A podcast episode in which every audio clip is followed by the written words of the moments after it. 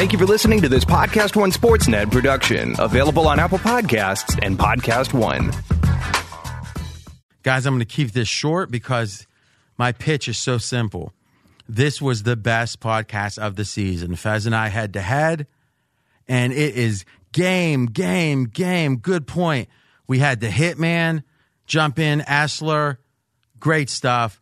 This is the kind of stuff when you listen, you're thinking, mm, I want to make sure to get that prop in, that derivative bet. That means more outs, bet DSI. Now we have a 100% match bonus. That's nice. It's Bell 101 is the promo code. So Bell 101, 100% match bonus. Now, yesterday we started talking on the college pod about the pyramid of value when it comes to sports books, getting paid, enjoying the experience.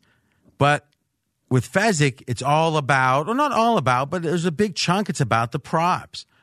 And let's be candid, some of those barroom bookie types, even if they have an online presence, they don't have all those props. Those uh, those cockroaches, they don't want to give you all those options. And to me, whenever a bookie is apprehensive about something, that's a sign of fear. And I love to smell fear on a bookie.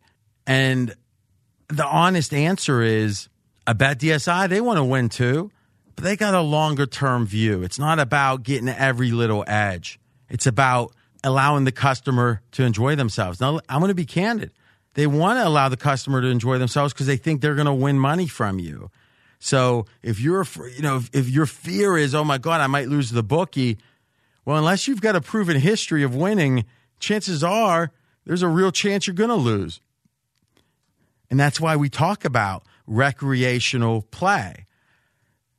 But if you're trying to win your hardest, you want more outs if you understand, yeah, you want to win, but it's fun and you want to minimize and do the best you can regardless, then you want to maximize your outs and pick outs that have a great UX and also a lot of fun offerings. So no matter what, BetDSI fits that bill. And we're going to continue talking about the different ways to think about that value that a good sports book or collection of sports books can offer you. BetDSI.com, promo code BELL101. I love this pod. Let me know if you like this approach more. You can tweet me at RJ in Vegas onto this special show.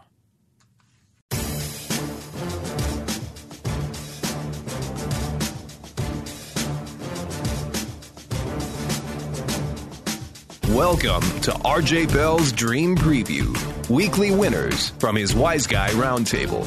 Broadcasting from the pregame.com studios in Las Vegas. Here is RJ Bell. That's right, and a very special week five dream preview with the one on one Wise Guy Roundtable across from me with a scowl. Not happy one and four, we went. Ouch. Steve Fezzik. I'm RJ Bell. Guys, we are going to skip the BS. And here's why. We went one and four. Five and oh, we were riding high. I'm not sure which games, you know, luckily, I guess it doesn't matter, but I got off of Washington. It was one, you know, we usually about five times a year would change something because of the information or information that comes in or whatever. The more I thought about it, the more I thought, boy, Washington, it'd be one thing if you just lose the game. It's another thing, you know, as they did Monday night. But it's another thing if it seems like the team's in turmoil. And boy, Jay Gruden's not a great coach. You need a good coach in turmoil. But that's why Wednesday's Wednesday, right? And I had bet it, so I had to eat it. But to some degree, you want to until you bet you want to constantly be reevaluating but you know otherwise we had to luckily we went with the Ram or I'm sorry with Tampa Bay what was our worst one so we had Kansas City I didn't know that that the, the Lions D-backs were that good without Slay yeah, um, shocking Mahomes didn't throw a touchdown pass against. Yeah, but still, that's not the issue, right? I mean, they scored a lot of points. What was the final? 34 30. Yeah, they got enough points. Yeah. Uh, so we had um, Houston Ugh. Why don't we go? Why don't we address these teams as we hit them? But here's what we're going to do. We are going to be, and I can promise you, Fez got a few more grays. I mean, you got to. When when are you planning the next uh, double application of the shoe polish? Tomorrow night. Exactly. I mean, we've been working hard, guys. We're going to go right to it. And then another thing, uh, one quick announcement. So we decided with Maddie being at least for the next month or so out of pocket with all his, you know, his integrity business and a lot of, uh, you know, serious responsibilities associated with that. And I think he's going to be very successful with it, and it's a hell of an opportunity for him. I think it's a good thing for the industry. Um, we're going to do kind of like Howard. I'm going to be a little bit aspirational and do like Howard Stern did with the Jackie Martling chair for those that are fans. So when Jackie left the show, they had people like Adam Carolla and others sit in for a week at a time. And then eventually they decided on bringing some people back. And finally, Artie Lange was chosen. So I'm going to be judicious because it's a tough crowd here, but we're going to bring in guys one week at a time and see how they fit. And if someone blows us away, maybe we'll have them back. Well, if someone blows us away, we'll certainly have them back. Someone really blows us away, we might make an invite. But Fez, we've made a commitment that we are going to be so much about the winners. And we're going to have fun, but we're going to keep the fun. We're going to keep the fun to a minimum. Whatever it takes. Showtime! Woo! All right, Fezzy, we always start the same way. Best bets. I really like your best bet. You got you get the honor, the two-time champion honors, and always get to pick first. I'm not going to act like that's some big advantage. And I go last. I went last all this time with Maddie, and I'm comfortable with a disadvantage. I have these intrinsic advantages. So first pick, best bet. Best bet Pittsburgh Steelers. Now in the Super Contest, this line is three, and I will take three, even though it's not the best number. I'm so confident in this pick, RJ. I got to be honest here. Baltimore is the rare team that is so overrated in my eyes. I actually need a reason not to bet against them. So right now, where would they rank in your mind as the most when it comes to overrated teams? If there was a Fezzik overrated team list, where's the Ravens at? Number one this year. They're just clearly right. We're talking about this year, so right now. Yeah, right now, and Chargers would be number two. So if you just did your power rankings and or the math on them, what should the line on this be? One and a half. Okay, so and there's some three and a halves. You know, uh, you know, if you lay the three and a half, you're plus a hundred. You know, so it's really in between three and three and a half. This, the contest is a contest. Now, what I would say is, if we didn't have to play five picks, I don't think you're taking uh, ten cents. You know, the worst of it. But maybe you are. I mean, that's the thing. Do you, so th- this opinion is so strong. Even if you somehow had to bet ten cents, the worst of it, you still think it's one of the better bets. I do. Wow. So make your case. So they're overrated. Yes, it's specifically it's the Baltimore Raven defense that is overrated. So think about it. The Ravens have that reputation for having a great defense. The Ravens are last in the league in yards per play given up. And that's just one metric. There's other metrics that they're in the bottom five of the league. Um, DVOA, Football Outsiders, calculates they're a bottom five team. How bad is seven yards per play? A play bottom five team? in defense? Okay, yes. In defense, yes, thank you. Um, think of seven yards per play. That's 21 yards and three downs. You're clearly getting your first down. And if you look at like the second worst team in the NFL, they're only giving up 6.3. So the disparity in yardage per play between Baltimore and the second worst defense is tremendous. So this defense is just way overrated. Now, my question is is there any reason for it? Obviously, if you play Mahomes, that is going to be tough. Right? He's the best, I think it's fair to say. Is there any other? I mean, playing the Dolphins, playing Arizona, More than and, offsets. and for- quite frankly, playing the Browns. Now, one of the things we'll get to because the Browns uh, are involved in my best bet. One of the things the Hitman said in his analysis, and he's got that player analysis that, quite frankly, I think is you know nine times out of ten I don't like, but the time the tenth time it really is insightful because it's a fantasy driven. It's all, but he also looks at matchups. He looks at the schemes, and and what he said was the twelve personnel. Uh, and you know they say 11 personnel 12 personnel it's how many wide receivers how many running backs how many tight ends and i'm no expert at this i'm trying to learn more about it you know obviously beyond the basics but the browns last season did very well in the 12 and this season they got way away from it. And then against though the ravens they played a ton of 12 personnel. So in a weird way that it was a surprise right? If you if you haven't done something hardly, or I don't know if they did it at all, but let's say not near as much, and they expect you to be in 12, let's say the Ravens a small percentage of the time, and you're in 12 a majority of the time, that's kind of like in Rocky 2 when Rocky says, I'm not coming, I don't want to fight as a southpaw, no tricks.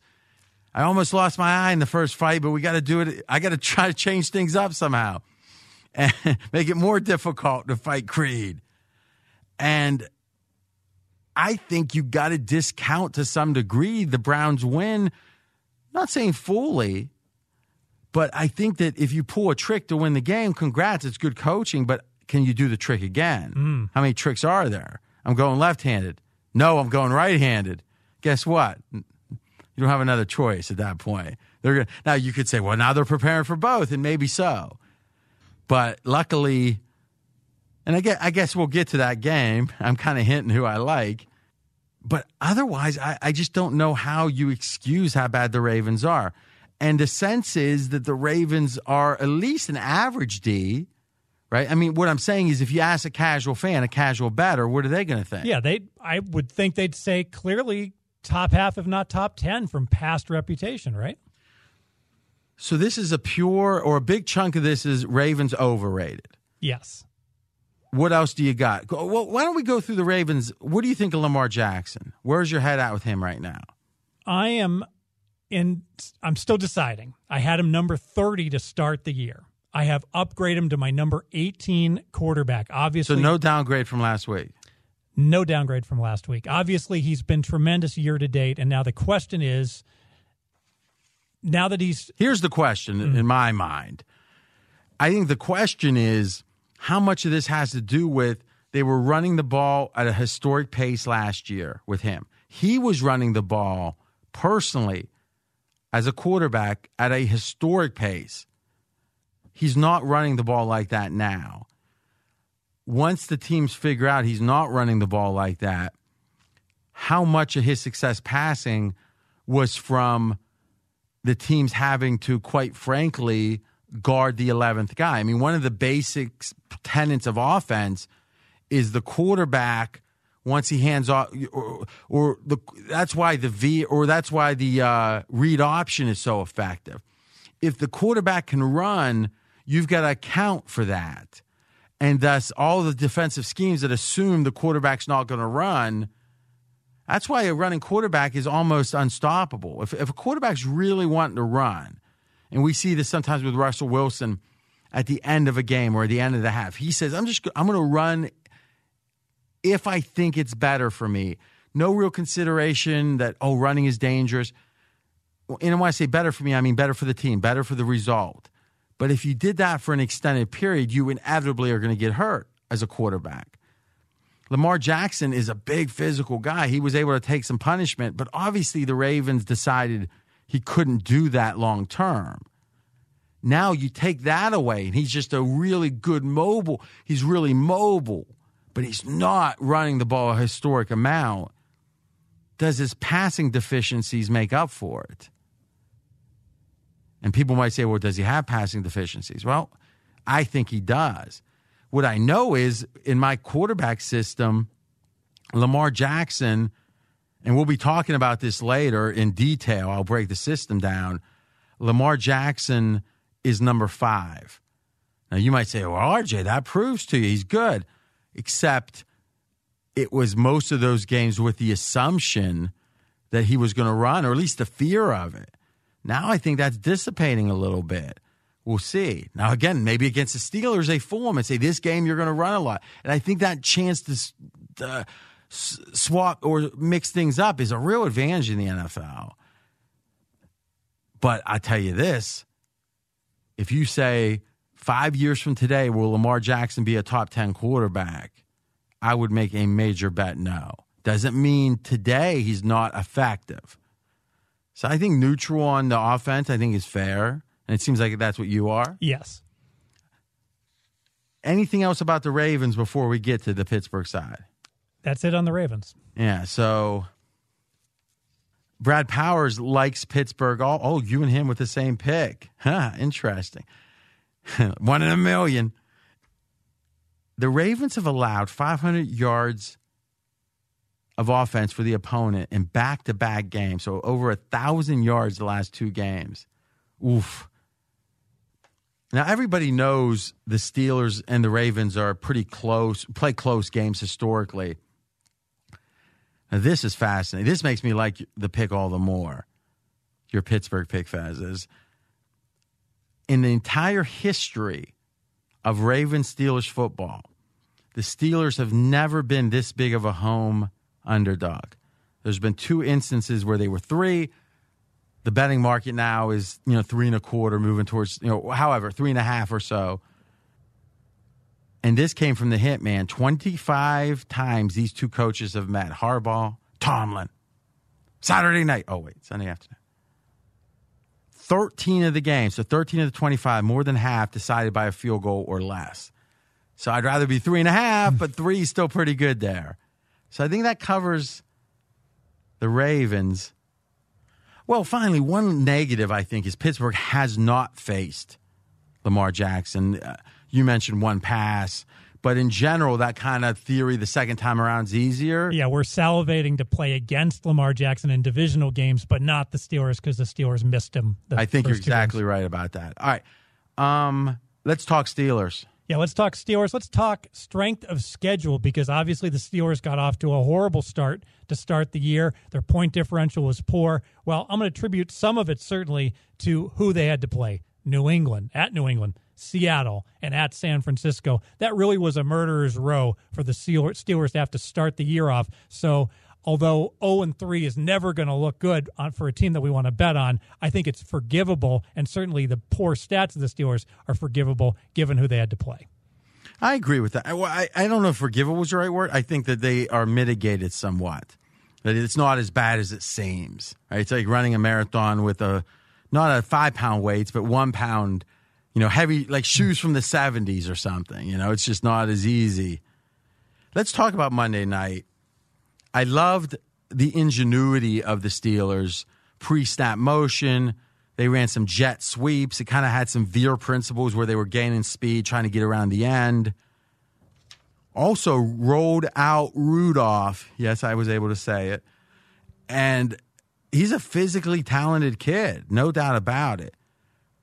86% completions Monday night. It's pretty good. 24 out of 28. Yards per attempt as your favorite, over eight yards of an attempt. But just three of the 28 passes traveled 10 plus yards in the air or from the line of scrimmage. So to me, it's a fact you cannot perform long term in the NFL at quarterback without throwing the ball downfield. But I think it makes sense what Pittsburgh's done you know, against Seattle, I think it's very easy to say, or against San Francisco, I think it's easy to say that they benefited from a lot of turnovers. They got outgained, and still with all what was it minus three? I think. Yeah, it was minus four, and then that final fumble by James Conner made it minus three. Oh, okay, okay, and to me, I think Tomlin was pretty much saying He's on the road. 49ers are pretty good. It's going to be hard to win this game.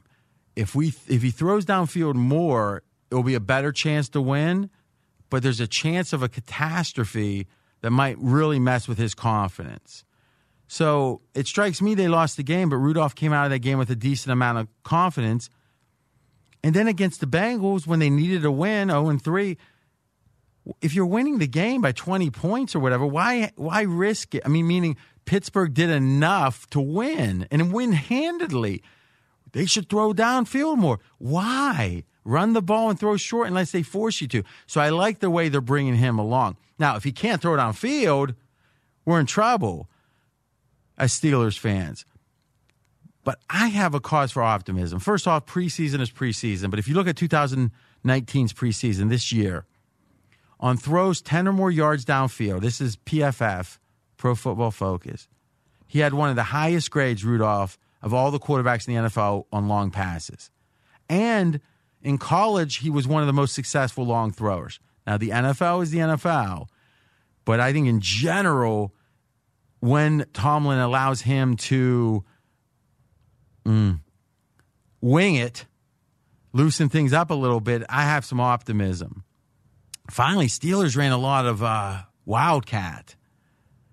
And the ringer made an interesting point. They got 6.6 yards per carry, but only had two variations. So it was like, do this or do that. I got to feel they got one more hiding. so the Steelers doing so much creativity. Now they need it, even though when they were like the third or fourth best team, and you would think, okay, we could win it, but we got to go into New England. You think that's a time, few fake punts. No, let's play straight and lose. And now they're fighting to be 400. And I love that they're fighting to be 400 or uh, they're fighting to be 500, let's say, you know, eight and eight. They'd be ecstatic at nine and seven after the 0 and three start. I mean, think about that, right? It'd be nine and four to finish the year. But now they're getting all creative. A little too late, I think. No, I do appreciate it. And I th- listen, they got to be motivated to win the division still. The three point, three and a half point dogs They, here. they win this game. yeah, And they the get they get a little lose- help Monday night. They're tied for first. exactly. And does it? I mean, doesn't mean they're going to win the division, but it feels like the Steelers' competitiveness makes a ton of sense. You know, competing hard. And as far as the creativity, Yes. real, real, real quickly, No, take your time. On, on the Wildcat, they were creative in the Wildcat. So think about it. How often you've watched that Wildcat doesn't seem to work. The quarterback goes ahead and has the read option, hands it off the back, or takes it himself. And they had that little shovel pass forward that Samuel was spectacular. with. He just kind of like he'd been there his entire life. He just put it out there like oh and and, and zoom and in comes the wide receiver in comes the running back takes it and they and they run that was a really really But have um, you seen the Steelers do anything like that in prior years? no and not only Which is what I'm saying is when you're going into New England, why not pull out a trigger? and they two? didn't even copy it. I've never seen it before in the NFL. And then you mentioned it, rolling Rudolph out, and you saw his confidence growing. That touchdown pass to James Conner, Conner was not wide open. I mean, there was like six or seven players all within ten yards there, and Rudolph, great vision, spotted him, No, I- I, think you're on it. And I'll tell you this, and I've said this once, so I'll say it quickly. Tomlin, the Steelers, are sending a message when they traded their number one pick for the first time since the 60s, since Nixon was president, since before Chuck Noll, all the way three coaches back. Can you imagine that? Chuck Noll in 69, Cowher to Tomlin, three coaches in 50 years. I love it. I don't love Tomlin all the time, but I like what I'm seeing from him. And we mentioned this too, but it's bears repeating. Tomlin in his career is about 70% when he enters the game with a losing record. The league average is 40%. Tomlin is a heck of a motivator when the team potentially could hit a real spiral. So I I consider Tomlin to be a motivator. And if you look at the underdog situation, about you know, 28 and 2 is what the Hitman had. I haven't looked this up yet as a dog. So does well when they're below 500, does well as a dog, does close games against the Ravens. Everything seems to fit here. Closing thoughts. Just that the Baltimore Raven defense has a whole lot of things to look at after that Mm. innovation against the Bengals, and this has been a defense that has struggled with innovations and offenses throwing new things at them. So where what part of the struggle to you is was about the innovation? Like which team? Oh, the Cleveland going Oh, more running with Chubb. Oh, okay, okay. So you're saying going into the 12. That's interesting. Yeah, so more switching up. Yeah. Okay, that's a good point. Um Oh, we let's quantify this. We talked about the toughest schedule or Pittsburgh schedule. Uh Football Outsider says the third toughest schedule and obviously pretty tough. Okay, good stuff. Fezzik, best bet. Pittsburgh. Unfortunately, in the contest, plus three. Certainly going to be one of the, or not certainly, but most likely one of the five. And remember, last year I think we had five times out of uh, three picks a week uh, that were best bets, 17 weeks. So out of like 50 times, I think we changed about five. This season we've changed two, so a little ahead of the pace. My best bet, fading the Browns, 49ers. To me, what really just got it so it was a no-brainer to me was when I read about the 12 personnel because the thing that caused me real pause, and I think rightfully so, Browns look mighty good against the Ravens. And to me, it's one of those situations where you got to respect when you're surprised. Betters, to some degree, have to be stubborn. They have to be willing to say, I believe this, even though most people believe that. And you know something? If the first time you're wrong, if you're 0 for 1, that gets you off your point, then you didn't really believe it. But you got it. Here's the paradox you got to be honest with yourself and say, was I right?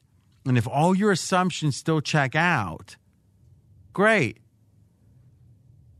Oh, oh for one doesn't matter. But if you don't check your assumptions, you're, you're just being too stubborn. So to me, I'm thinking Browns are no good. I keep hearing about, you know, Baker Mayfield's too short. And because the Browns O line is not strong, they're getting pressure up the middle and there's nowhere to go. If he tries to go right, the D linemen are faster. I mean, this guy run, runs like a four seven. He's not a, a you know an elite athlete as Colin's been talking about. He's not, and he can't even outrun the D lineman. So he keeps running back like in Tecmo Bowl and then throwing like a you know. And I'm thinking, how do you fix that?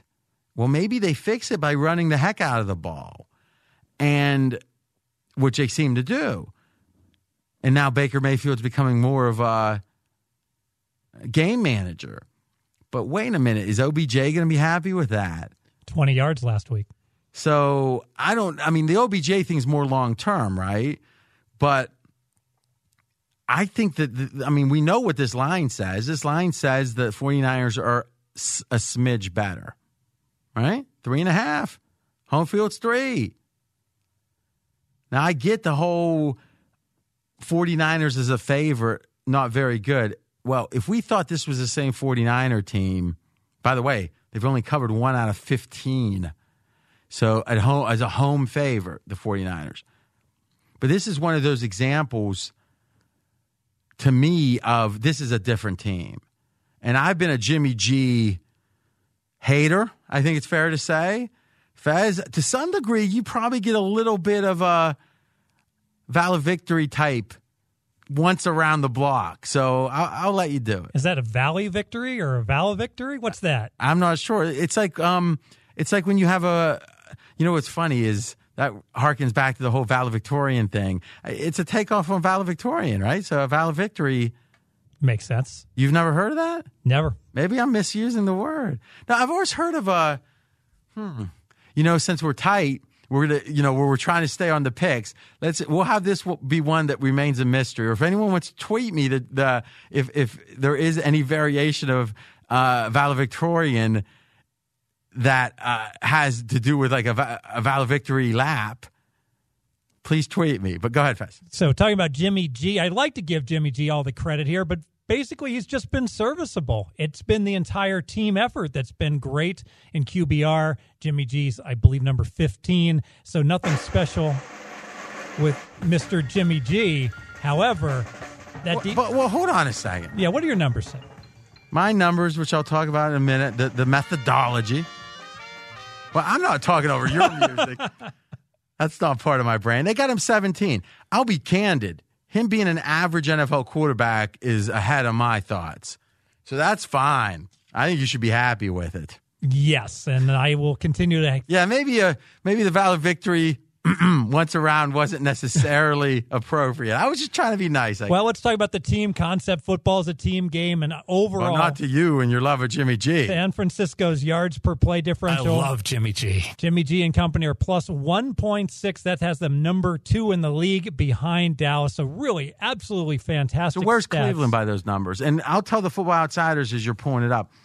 Football Outsiders has 49ers number four Browns number 18.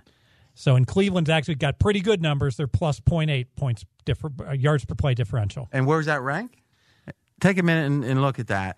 Because to me, I personally believe the following the whole yards per play thing has gotten to the point where it's, I personally almost think the opposite. If someone's telling me about it, how they love it because of yards per play, there's a old Joe Kennedy story, which was, you know, JFK's dad.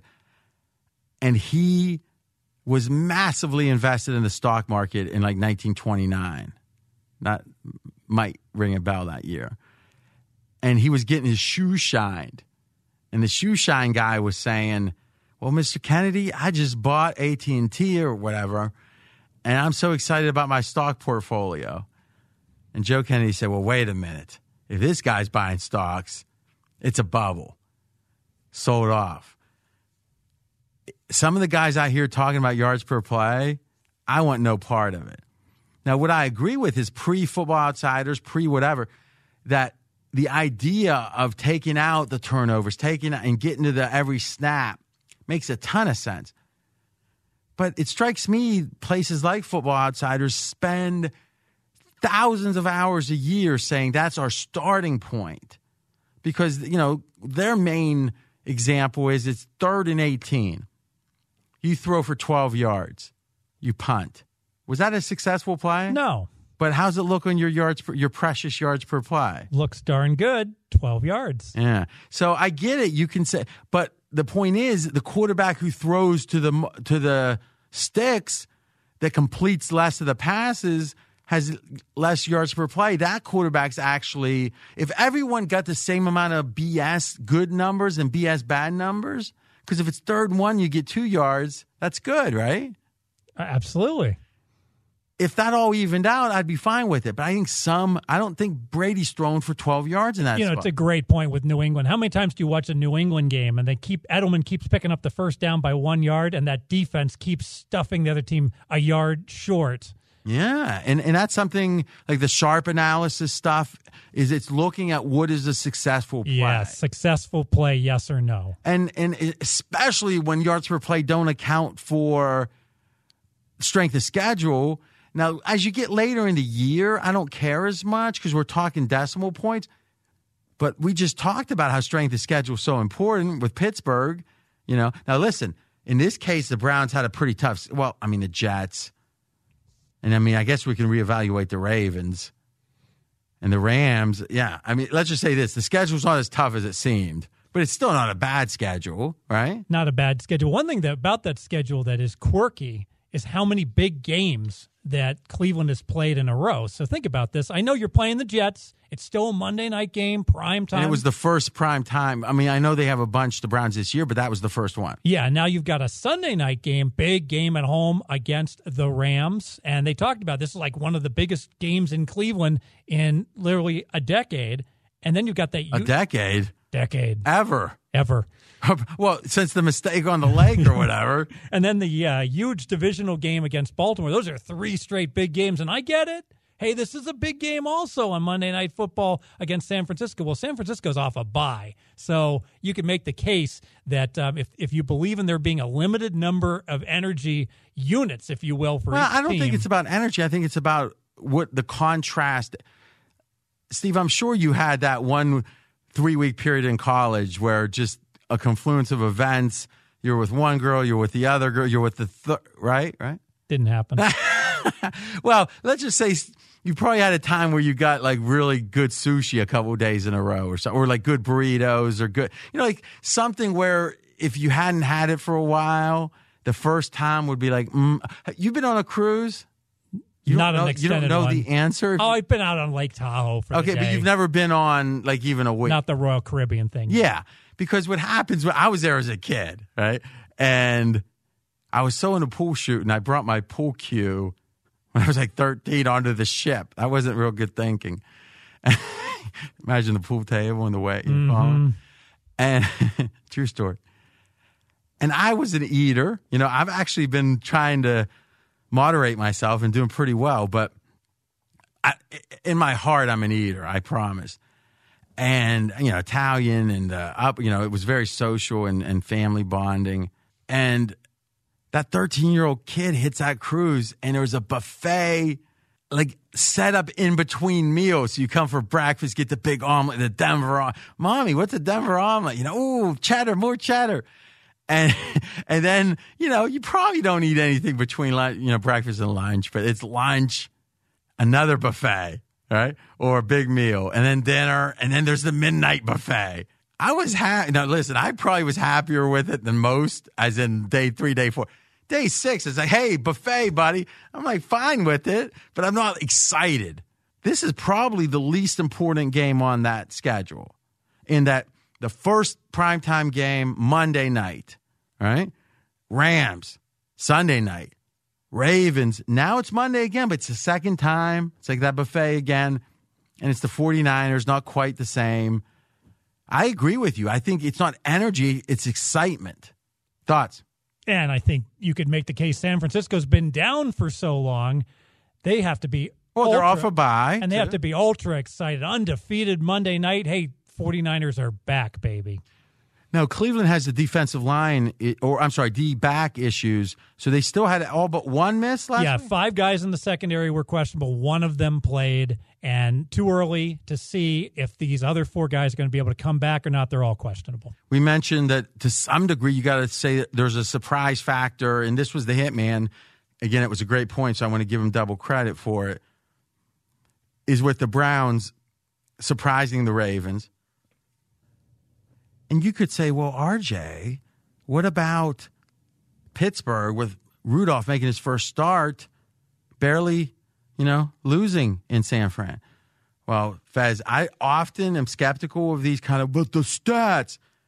This baby, 15 more first downs for the 49ers, exactly 200 more yards. I mean, that was just a decimation. It just, they were what, minus three?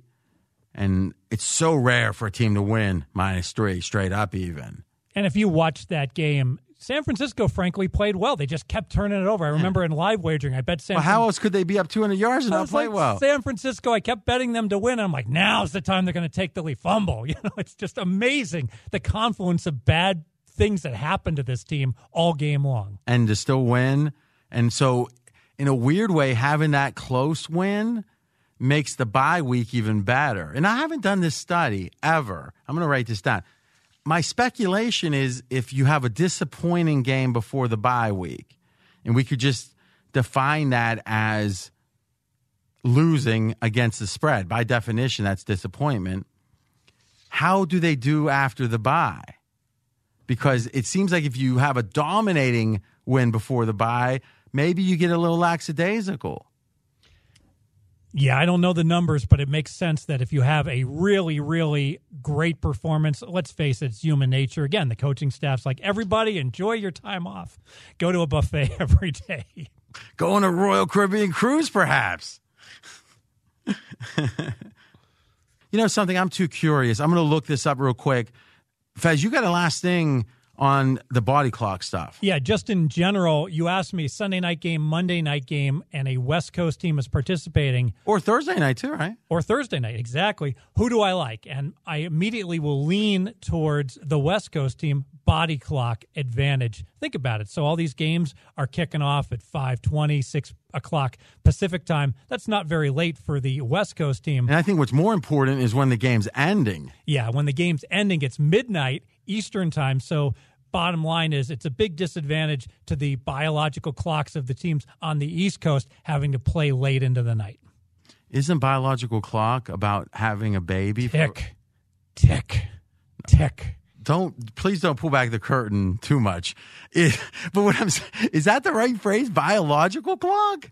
Maybe it's physiological. It's like your it's it's your biology, but I think biological clock has to do with uh, the ladies. But maybe I'm wrong. Have you heard it used in other cases? I might have originated it. So when you misuse words, you originate new meanings. Now that that if there's anything that's a Fezzik kind of thing to say. Did you ever hear this? Steve, come to bed. No. that I do not hear often. I meant before the kid. Oh, never mind. Uh, well, luckily I've got the numbers, and my intuition was off on this one. It's actually better if you win or cover the game before a bye. So may, you would think the team would get. Maybe it's just they just want to go forget they lost, or maybe there's no logic at all. But it's a little bit. It's like 52 to 48 the other way. But the West Coast on it makes a ton of sense. I mean, if you're a kid, oh midnight, that's when Jimmy Kimmel start, whatever. But these these professional athletes oftentimes have early commitments, right? I mean, it's not like they're staying up typically till you know two in the morning, and then playing football is different than on being on the couch, right? We're gonna have to find. You know, that study was done and it, it went through, and I didn't get it captured, and I haven't heard much about it since. But boy, it really made sense at the time. One that doesn't make as much sense, final thing on this game Monday Night Football, the 49ers ever institutional, organizational lifetime record 38 and 13. If you if you had this super winning tradition and you just kept it up even between coaches, I get it. Bill Walsh, you know, it's like the Steelers now at home on Monday night having a, I think it's been 17 straight straight up wins. But here it feels like this is a organization kind of climbing out of the pit. So this is one I don't give a lot of stock to, but boy, 38 and 13. Wrap it all up. Best bet for me, 49. I mean, th- I just don't get it, Fez. Uh, Football Outsider says number four for the 49ers, number 18 for the Browns. What do, what do you say? Number seven, 49ers. Number 12, Browns. 12. That's insane. Who's who's 13? The banged up Chargers. So you think the Chargers and the Browns would be pick 'em on a neutral? Yes. Maybe with the line the way it is here. And who's one above them? Baltimore. And what was the the line was 7, right? Yeah, crazy. It's not crazy. It means you can't be right. There's no way there's a 4-point adjustment. Right? I know you can say that line's inflated, but come on. Oof. That makes me like the pick even more. Fez even got fooled. All right, next game. We go to London.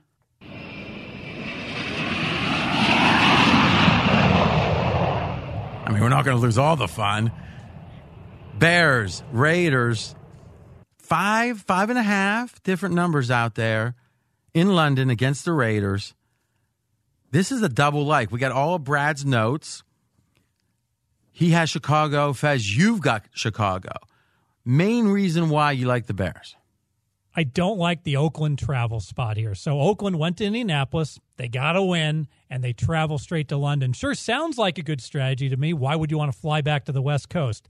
But think about this. We got an Oakland team many feel is undisciplined, not buttoned up. Do you feel they're undisciplined? I do. So many don't matter. It's what you feel. I feel they're undisciplined, not buttoned up. They're off a win. They go to London. And what's the book on teams that go to London? Well, I do know this. Jack, the Jacksonville Jaguars had traveled to London game after year after year after year. And what the Jacksonville Jaguar coaches said, hey, we kind of figured it out. We used to go out there early. We thought it made sense to get acclimate to the foreign country. Now that strategy did not work well. It was much better to travel later in the week because unlike maybe having a training camp within the U.S., like in a Youngstown, Ohio, or something, and have the team stay and practice for a week. Trying to make that happen in London is extremely difficult with the distractions of a week in a foreign country.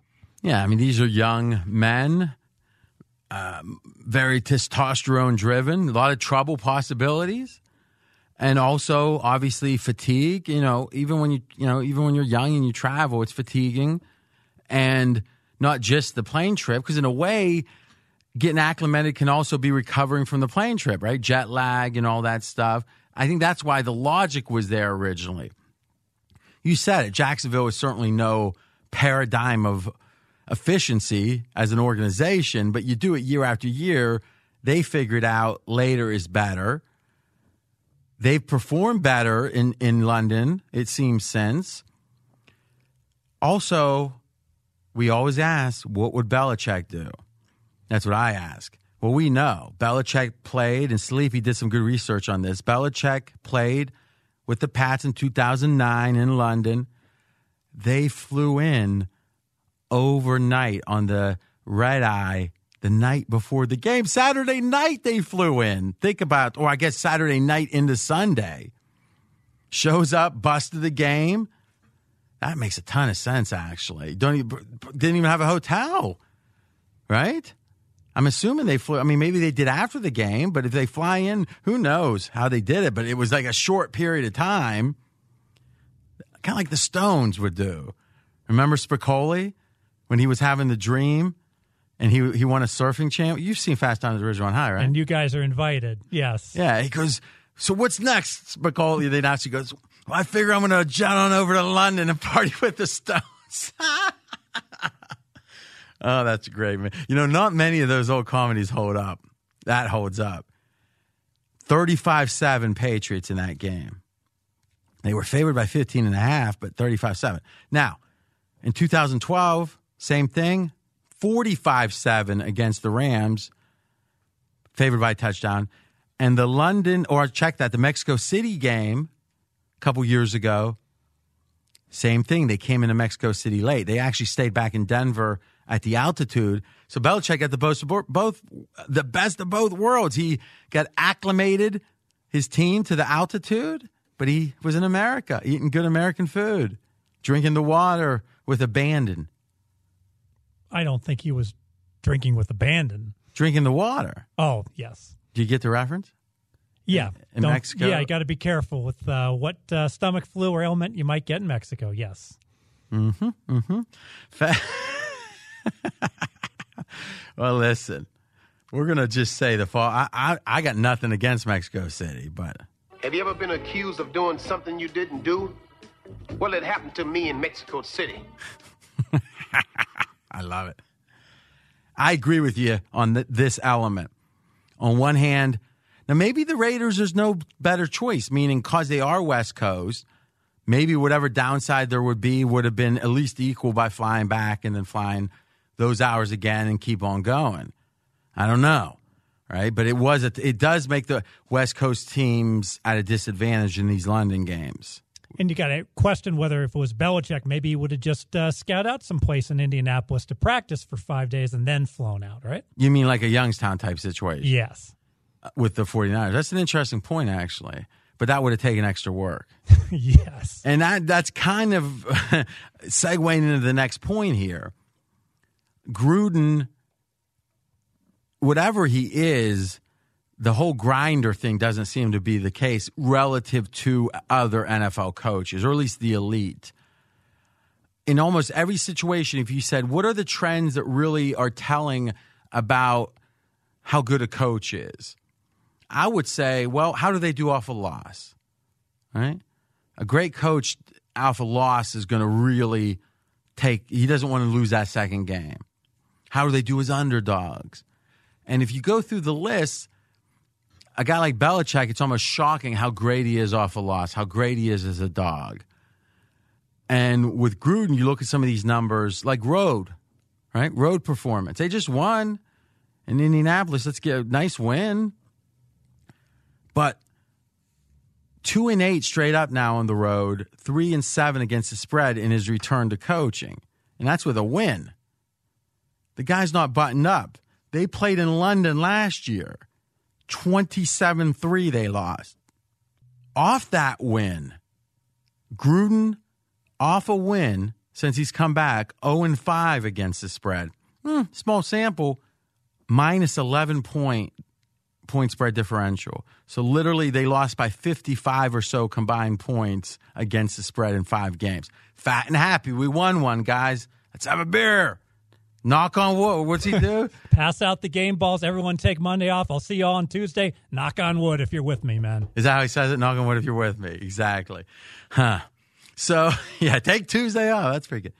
So I agree with you. I don't think this kind of trip benefits a non detail guy, and Gruden is, it seems. And I agree with you. History tells us go even if you are detail going late's better. By the way, in those three kind of hey, throw out the book. These are different situations. Somehow Belichick figured them out. In those games, he outscored his opponent. Two London games, one Mexico City game, 113 to 22. A point differential ATS of 62 points, even with the big spreads.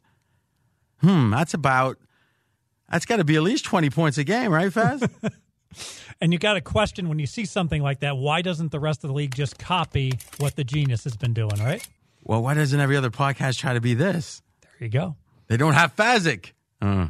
All right. Number one. Is that the only reason, Fez? No, second reason. Trubisky. I think the team had lost faith in Trubisky. There's a lot of talk about there are certain fundamental things he could not do right. And frankly, the offense had been struggling. So in comes Chase Daniel. Got to be honest here. I got Trubisky rated a point better than Chase Daniel as a quarterback. Now, that's if they played over the long run 50 games on average. But right now, I think the energy bump that the Bears are going to get with Chase Daniel replacing Trubisky, I think it's worth two points, RJ. I think that the team is so excited that Trubisky isn't going to be behind center, that the entire team is going to play harder under Chase Daniel. So I think it is a net positive for the Bears. I'd clarify a few things. One, I don't know if they play harder. I think they play with more enthusiasm. It's a kind of a different thing. Mm-hmm right? But I think the net result's the same. And I think it makes a ton of sense. I mean, you can't look at Trubisky and think, and let's be honest, even as a first round pick, he's still on his rookie deal, he's still making good money. He's making more than a lot of the players in that locker room. And I think that's a Kirk Cousins type problem, even more so that we'll talk about. But you talk about long run. Well, I suspect in the long run, the story is we all go broke. That's one of the greats.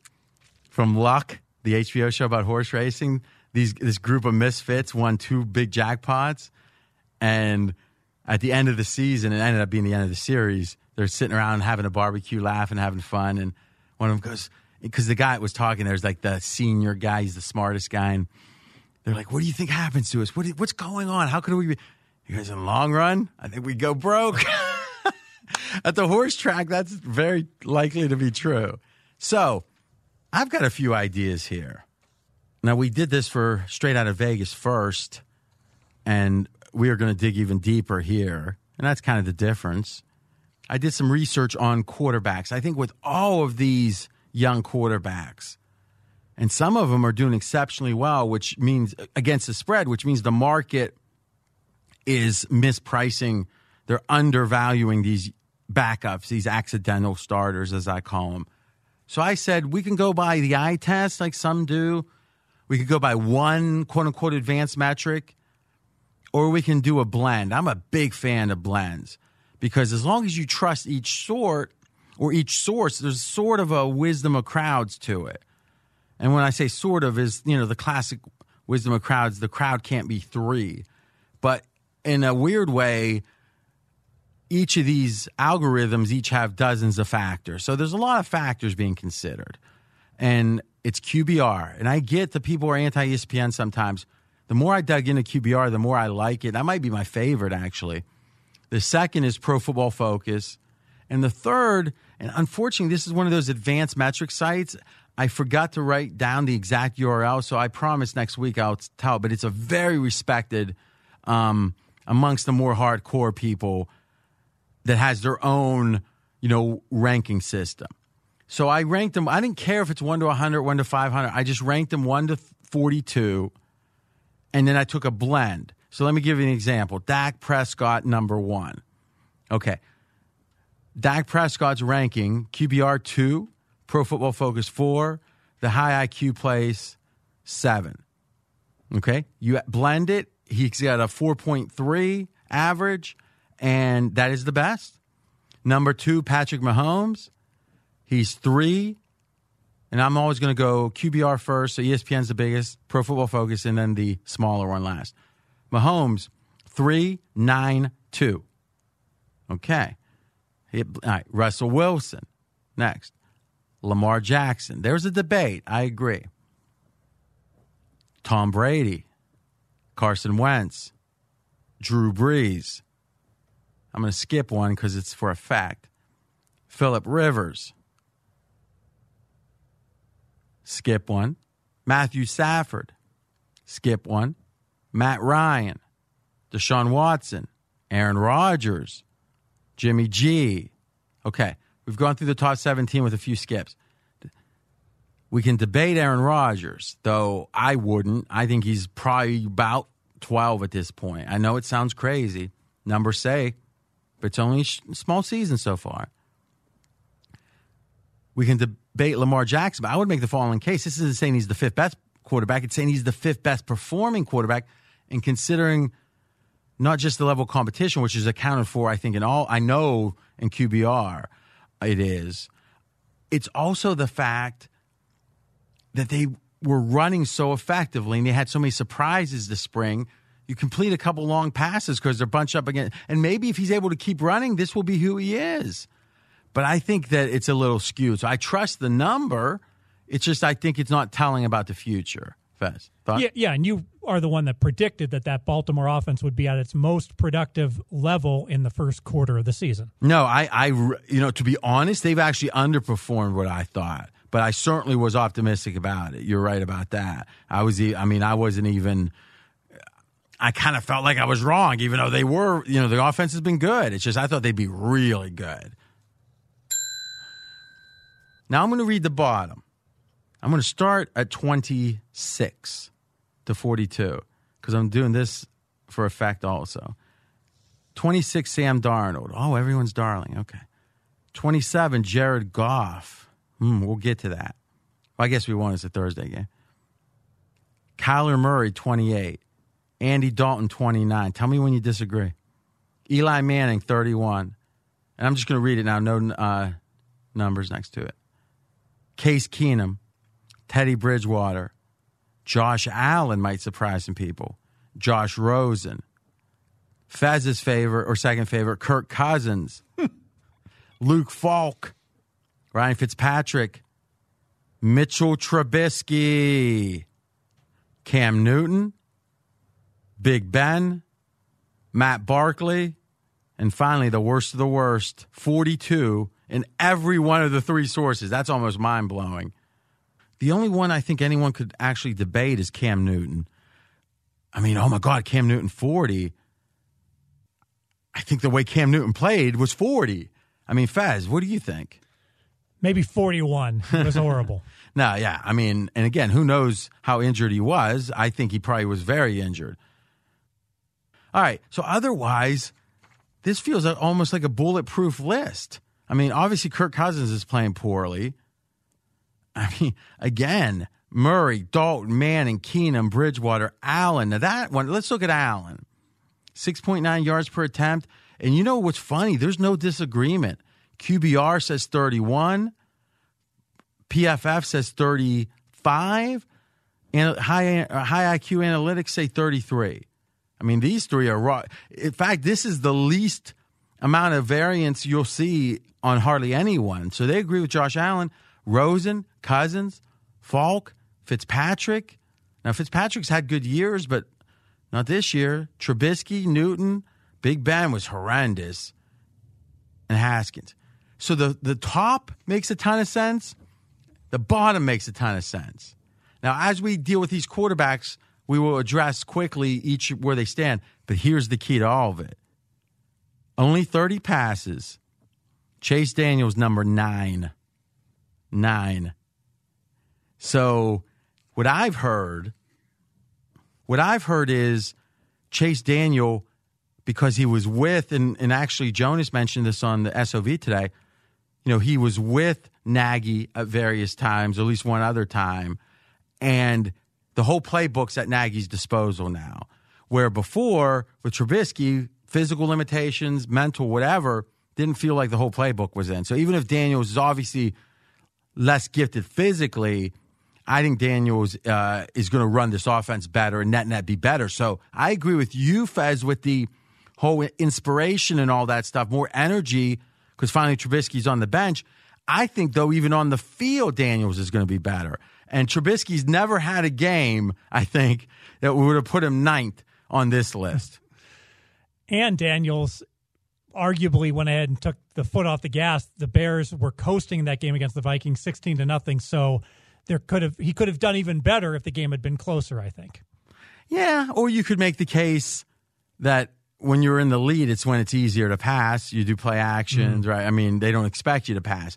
Kind of, I guess. At what point did Trubisky get hurt? Because he threw the ball thirty times. No, Or- Daniels did.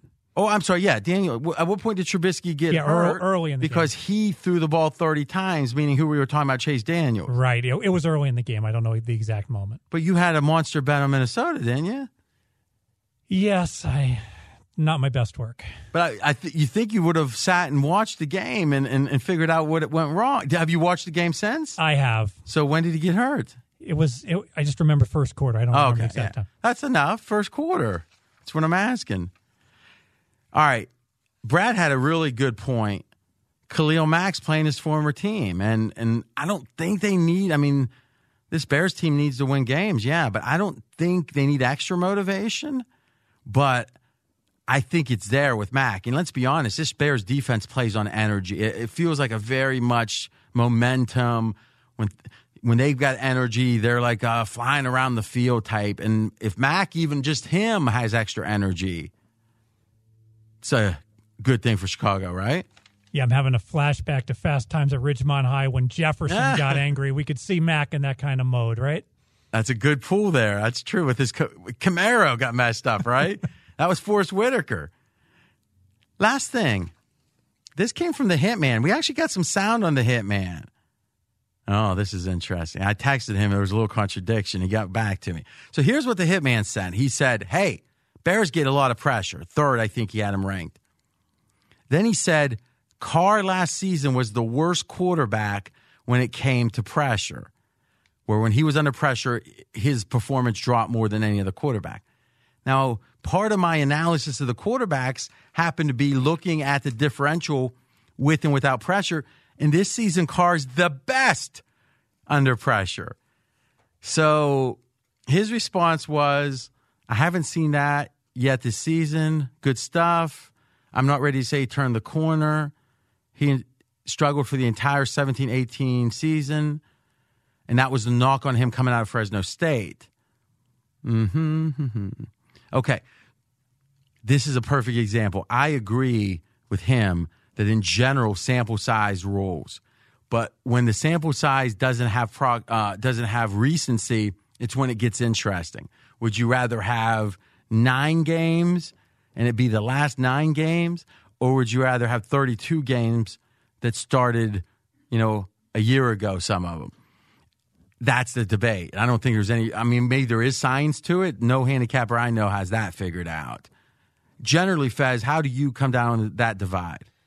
I might weight the current year's data twice what the prior year's was. So 32 to 9 would still overwhelm what what um current year only 4 games, the prior years have to dominate here. I think you're right, but it would be a lot nicer if he was also uh, struggling against pressure this year. Then it's an easy one. Yes. Net net, we've got Brad liking Chicago. We got Fez liking Chicago. And I like Chicago. In fact, I gave that to Adam Carolla. Six and one on the season with Adam, so that's good. Bengals, Fez's home team, pretty much. Three and a half eh, plus a hundred. Cardinals. Fez, this is your derivative bet. Yes, derivative bet. I'm going to the first half, going to the well again against the Arizona Cardinals in the first half. I'm going to back the Bengals minus two and a half. And RJ, it's all about this Arizona Cardinal team just does not perform so far in the first half. So why is Arizona struggling to score so much in the first half? Well, that offense just does not work unless the defense wears down, which happens in the second half because of the pace of play. So Arizona, so many three and outs, so much lack of success in the first half. And not only does that mean Arizona doesn't score, that leaves Arizona's defense out for more plays in the first half where their defense has struggled because of the more plays being run by their opponents to stop their opponents who are averaging 17 points per first half against them. Now, with these derivatives and even with teasers, there's a couple different ways to do it. One way, what I what I like to do is I like the game in general, and then I think, but my edge is even stronger in a given half, a given quarter, whatever. Sometimes, though, especially with these advantage teasers, you can be neutral on the game and still like a teaser.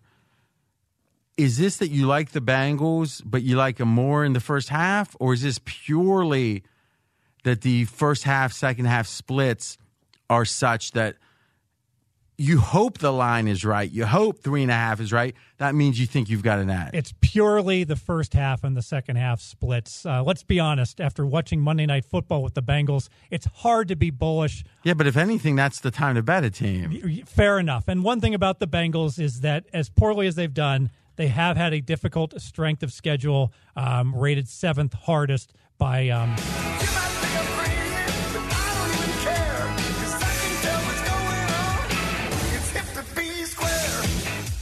So did you really say? I, I I did a double take and had to think about. It. Did you really say they looked bad on Monday night, so I can't play them? I did. I just said it was hard to play them. I mean, come on, go ahead. Well, you, you, know this. It is, is hard, but no. What you're saying is that by you saying hard, you meant like, well, I couldn't possibly like them. It didn't mean like this is me showing Uh. my guts, right? You're right. All right, go ahead. Uh, I think that's the. No, no, it's good stuff. I mean, and we talked about this game a little bit beforehand. Bengals have had a tough strength of schedule. Uh, Football Outsiders has them number seven: Seattle, San Fran, Buffalo, Pittsburgh, and Pittsburgh looked pretty good. O line, big issue.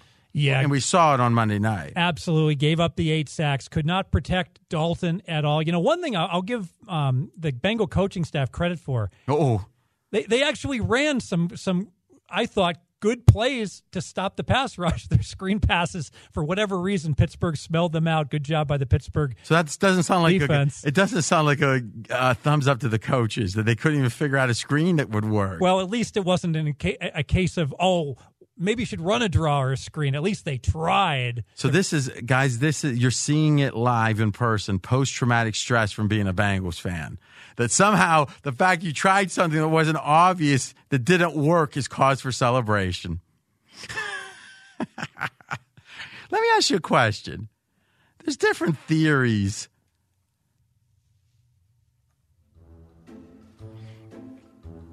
There's a certain type of person that doesn't want to lose.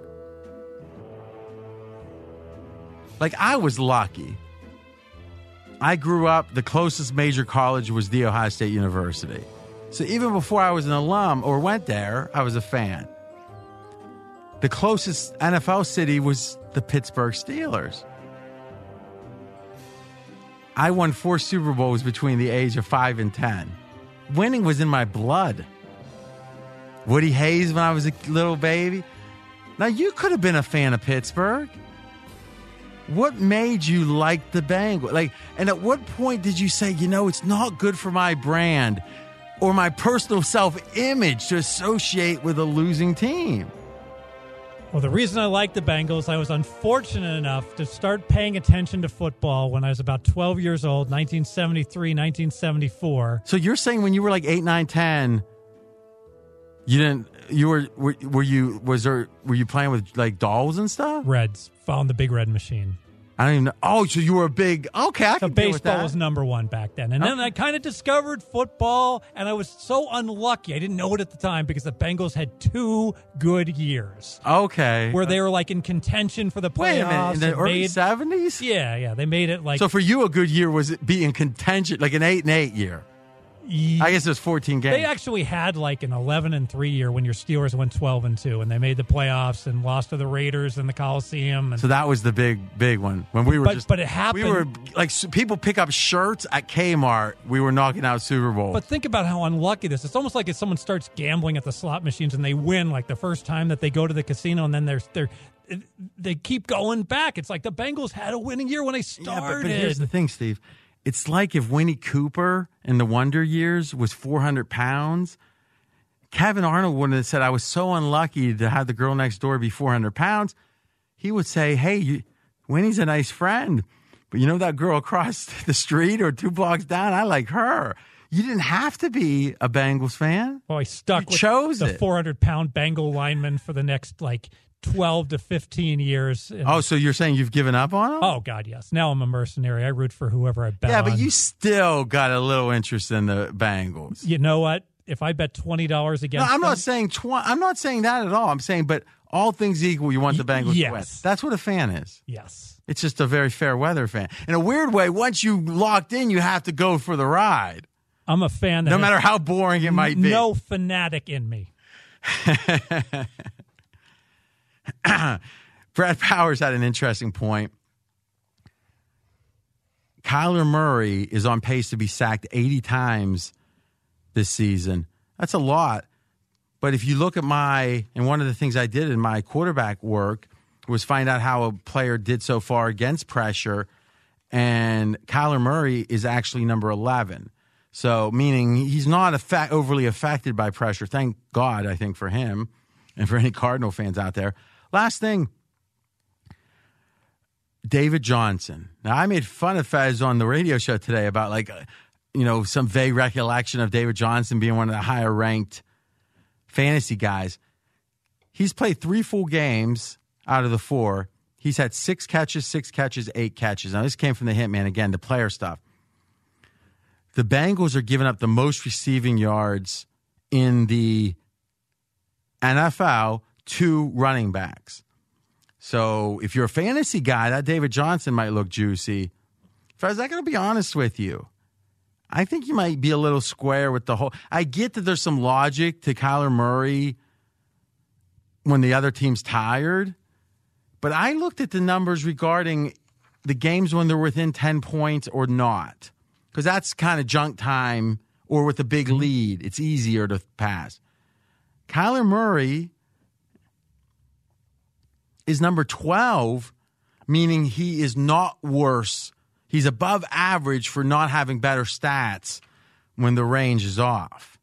You know, or or when the, when it's a blowout. So to repeat, I broke down the quarterbacks into two buckets. One is the games within 10 points, plus or minus, doesn't match, within 10, or it's not. That's number two. And then I said, well, how much of a drop off is there potentially in the closer games? Because the theory is if you're behind a lot, it's easy to throw, right? Absolutely, backdoor. And I'm saying Kyler Murray is number 12 out of 42 quarterbacks that I have ranked that he's not of he doesn't benefit greatly from being outside the 10 point range. He hmm. plays just as well or better than average normally. Now I know the points are that way, but I don't know. I might press the button here. I'm worried. You got two and a half. What's the current money line on it? 110, 110? yes, it is. The first half. You- know what? I don't want to lie. Uh huh. I think minus a dollar eighteen would be more Oh, like the current. So, so, so wait a yeah, minute. minus a dollar eighteen. Take us into the Fezzik mind. because it's amazing that I could say, hey, is is minus 110, 110. And your first, your instinct, it's that, that the Malcolm Gladwell, is you just lie. What was the I'm, thinking? I'm mentally looking at the screen right now, and I Oh. and it's it's so you're saying you answered the question before you even had the information. and it's minus two and a half dollar ten, minus two and a half lay a dollar ten, minus two and a half lay a dollar twenty, minus three even money, minus two and a half lay a dollar ten, and I know I'm betting on Arizona, so I just mentally like delete out like the half of the books that don't have the number I'm looking for. I think that's uh, kind of fair. Meaning, if you're given a, our goal is that anyone that's making half an effort to win can get this number. We think actually, in fact, we know that you'll do better if you have, you know, four books, three books. I think you probably do equal to our record, maybe a little better. You're not going to do worse with three. If you have one book, you don't want to win. So, I mean, we've talked about that at length. You want to win, you just don't want to do the work. It's like the guy who eats the second piece of cheesecake. The one piece of cheesecake you can say is human. You eat the second piece, you don't want to be thin. Right? so it's just interesting. you you even try to cheat me. I mean, I guess, you know, people get a moniker for a reason. I'm the dirtiest player in the game. As you deserve it. Guilty. David Johnson. Da, da, da. You're listening to RJ Bell's Dream Preview.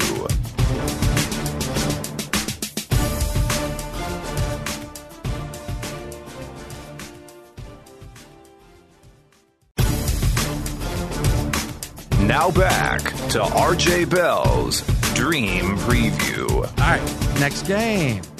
Next up, Panthers, Jags. Now, I should say first, Fez did some really good research and, you know, more just spotted it, not the research, with some of these accidental starters and how they're doing against the spread. 11 and 0 RJ. Now, who's on the list? Jacksonville Minshew, Pittsburgh Rudolph, New York Giants Daniel Jones, New Orleans Bridgewater, and Carolina Kyle Allen. And I think there's some logic here in that we're leaving out the Jets because there's a third string guy, or specifically, Falk is third string. They haven't played a game without a third stringer playing most of the snaps since Darnold had to miss the prom and got mono. and obviously, Dwayne Haskins, ha- Haskins hasn't even started a game. But what I find interesting is, and really your numbers on these rookie or these accidental starters has really got me thinking about how good these quarterbacks are. It got me thinking about how to assess that. And here's what I know of all the quarterbacks that we look at, 42 of them, Kyle Allen is number 11. And the stash is 13. So let's look at the, the, the various platforms. Allen is 11 in QBR, 22 at PFF, and number five at the high IQ analytics plays. In Minshew, number 22 QBR, number 13 PFF, and number eight at the high IQ. So it's interesting. The high IQ place has both of these guys high, and the other place is not as high. But let me read the names around. This is amazing. 1 through 17 again. Dak, Mahomes, Russell Wilson, Lamar Jackson, Tom Brady, Wentz, Brees, Chase Daniel, Philip Rivers, Kyle Allen, Matthew Stafford, Minshew, Matt Ryan, Deshaun Watson, Aaron Rodgers, Jimmy G. So we can say these numbers don't make sense, except they do make sense in almost every case. So now the exception makes me like the over. What do you think? 41. Well, you got two quarterbacks in the top 15 That I think are underrated. and absolutely And and they might they might it, feel competitive with each other too. you know and you know we haven't talked that much about Minshew, but his performance Well, you have, uh, but it's been private. Dash's performance in Denver was something else. There was 20 mile an hour wind that he was playing in. So think about it. The one thing I'm confident of that all of these different insiders in terms of their quarterback ratings do not take into consideration, it's the weather and the weather was bad in Denver. So what you're saying is, for example, if you're playing uh, oftentimes in bad weather, you've got to account for that. Yes. Yeah. Women weaken legs. Just felt like it was related to you and Minshew. now, what causes me a little pause with the sat or or the over Jacksonville and Brad Powers brings us up 14 sacks the last two games. Now, obviously good for defense. These guys have protected the ball, combined 11 touchdowns, one interception, but maybe not totally. And boy, I think it's a concern when it comes to Allen. Yeah, Kyle Allen fumbled the ball three times on strip sacks against Houston last week. And in fact, Kyle Allen, two games played, five fumbles. So concerns about No, I, don't think saying that in that voice is right because think about this. How many times does a, you know, do me a favor and look this up as we're talking. How many times does Tom Brady fumble in a year? Because five in two games, let me see. Yep, two and a half a game. The idea that that's like, I'm going to say it in this voice trying to make things. No, this is like, oh my. And Sleepy did some work as we were talking about it. I should leave this one to you, Fez, but Allen has his hand span nine and three eighths inches below average. And in fact, we found a news story where he's like screaming, It's not my hand size. My hand size is just fine. What's the Brady numbers? In 2013, Brady fumbled six times. Mm-hmm. Since then, he has not fumbled more than five In a season. in an entire season. So from 2014 on. it's Basically, been four, five, four, five. So from 2013 on. Yes, Hasn't fumbled more than five times. yes, Allen's fumbled five times in two games. yes. That's big. Big. But it makes me like the over more because fumble, I mean, more turn. If I told you there's a game that has nine turnovers, Over. right? Because they're, they're going to be strip sacks. Or, it's going to go both ways. Sometimes you're going to fumble down in the in the uh, red zone, but still, And even when you fumble or throw an interception in the red zone, it doesn't mean the defense doesn't return it all the way. Look at the Detroit Lions against Kansas City. have you ever st- done a study on turnovers versus scoring? I know it's correlated. I have never done a study. Okay, I'm going to do that. All right, what else you got? Anything? Hands? Defense. It's not the hands. It's the defense. Carolina defense has been exceptional, RJ, in terms of yards per play. My favorite metric. Carolina's second in the league. Football Outsiders, which is a much, much more in depth calculation, of course. So your favorite is the the facile shallow metric. yes, Uh, Quick and dirty. the duct tape method. Um, number five, Football Outsiders has them in um, overall defense. Yeah, I got to be honest. I'm going to do it. Impromptu best bet. Over 41. Check the number. Let's see if I can get a better number. I mean, let's fair. And I'll go on to the next game as we're talking. Next game. Painted 41. Perfect. I'm not surprised. Over. Vikings at the Giants. Vikings on the road. Fez's favorite team, favored by five and a half. I'm excited about this Giants game here, RJ. You sound it. You sound it. Daniel Jones, number three in QBR. That's just one metric. I'm very interested to see what your advanced numbers say about Mr. Jones. Yeah, I, I tell you, I was a little bit skeptical of QBR too, just because. I mean, ESPN's ESPN, right? So there's some degree you want to say, oh, they're square. You know, they've got a, I think his last name's Oliver, a guy who's really one of the founders of the sabermetric movement doing analytics, you know, kind of the director of analytics. I think this number's really good. Not, I, but here's the thing, and this shows you how doing a blend is important. And amongst my 42, because remember, your number three is correct, Fez, but that's amongst qualifying quarterbacks. But I wanted to get the, you know, the Big Ben's in there. And you know what's funny? The number one quarterback is actually Nick Foles. he only had eight passes, but he's number one in QBR, number two in PFF, and number one in the high IQ one. So it's funny. Everyone's acting like Jacksonville, was, and again, it was eight throws, but everyone's acting like Jacksonville was so stupid. But Foles didn't have some great injury propensity, right? No, he did not. Just a, a whole lot of variance in his career. I still don't. I still question that. If you take away when, uh, oh, I'm having a mental block. The Rams coach, it was horrible. He was the Tennessee Titans coach. Fisher. Yeah, Fish. You take away the Fisher years. I don't think there's been. I, I know there was a 20 and five year, right? With Chip Kelly, 20 touchdowns and five interceptions. You know, I thought it was even better than that, but it was really good. Doesn't sound like variance. It sounds like Jeff Fisher. But anyway, is I got uh, Daniel Jones five with all of the 42 quarterbacks in the QBR at PFF 25, high IQ 27. So listen, I don't. This is the biggest disparity, but you add it up, he's 22. So Allen and Minshew clearly better, but he is third on the list. Mason Rudolph is at 25.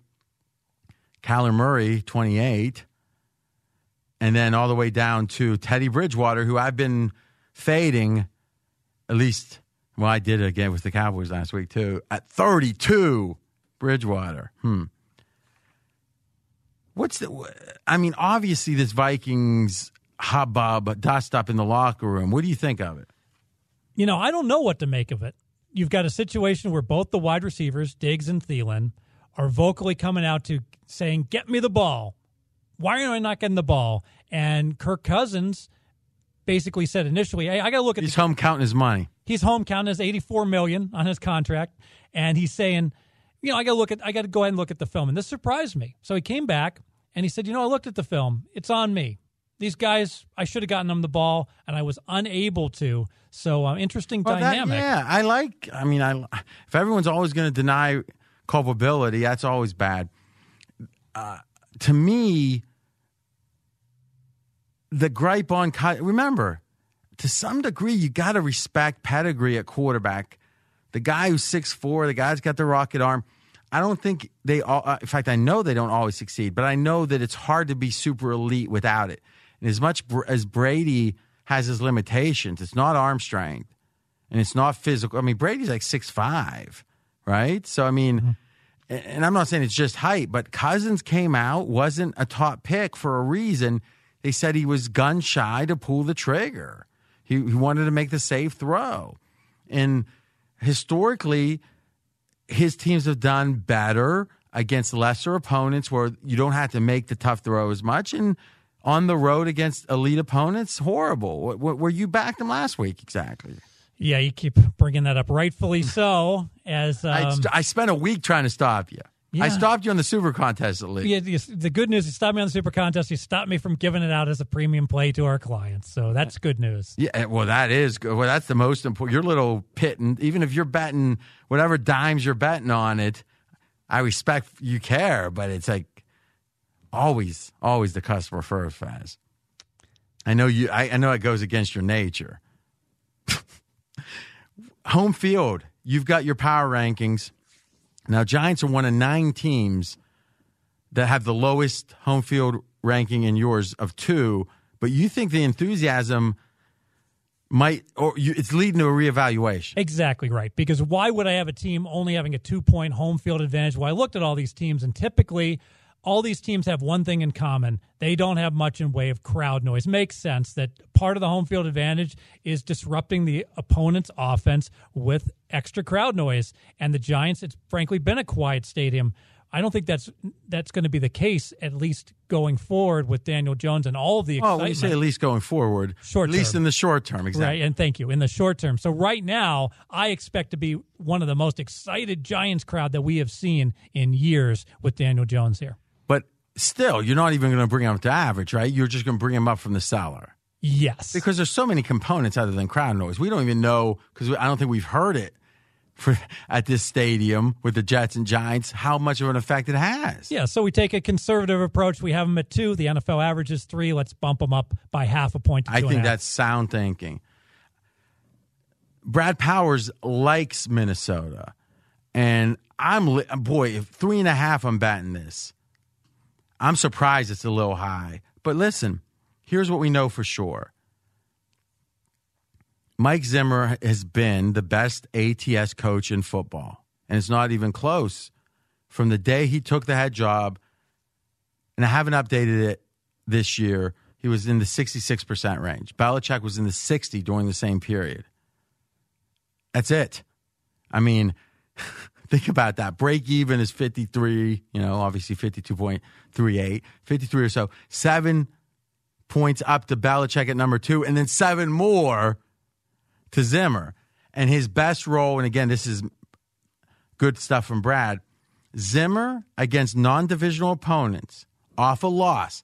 So this is the perfect situation for a great coach. Off a loss, playing someone out of division. So you're thinking, well, some teams take this less seriously, but Zimmer doesn't, especially off a loss. 16 and 3 with one push. 16 and 3 against the spread. Pretty strong. I'm trying to come up with the percentage on the 16 and 3 and it's not popping up in my head. Well, it's almost 20, so it's going to be times five, so 50, 80. So it's a little less than 80%. Or it'd be a little bit, no, it'd be a little less, a little less, right? a little less, yeah. yeah. So, That's um, but hold on. Yep.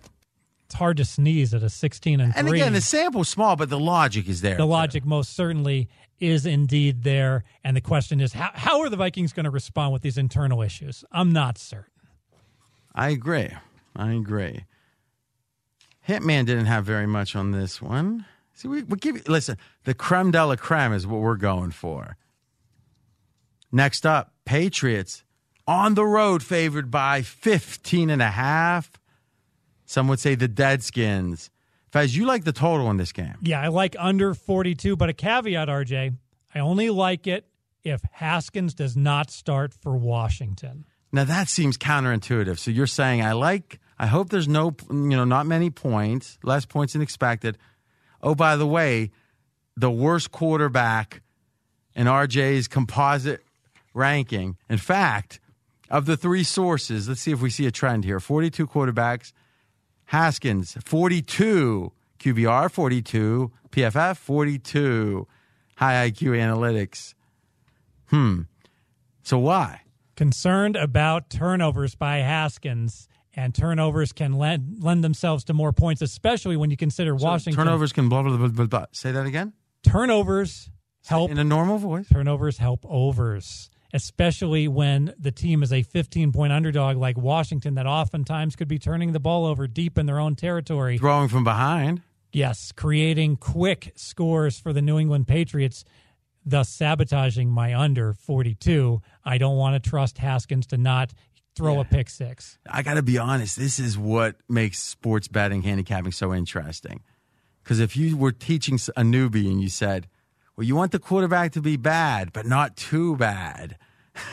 and I know bad and turnover prone aren't exactly correlated, but it's pretty close. All right, so let's go through the various. There's four quadrants to any total. Let's start with Tom Brady, New England's offense. Now, Brad asked a very interesting question.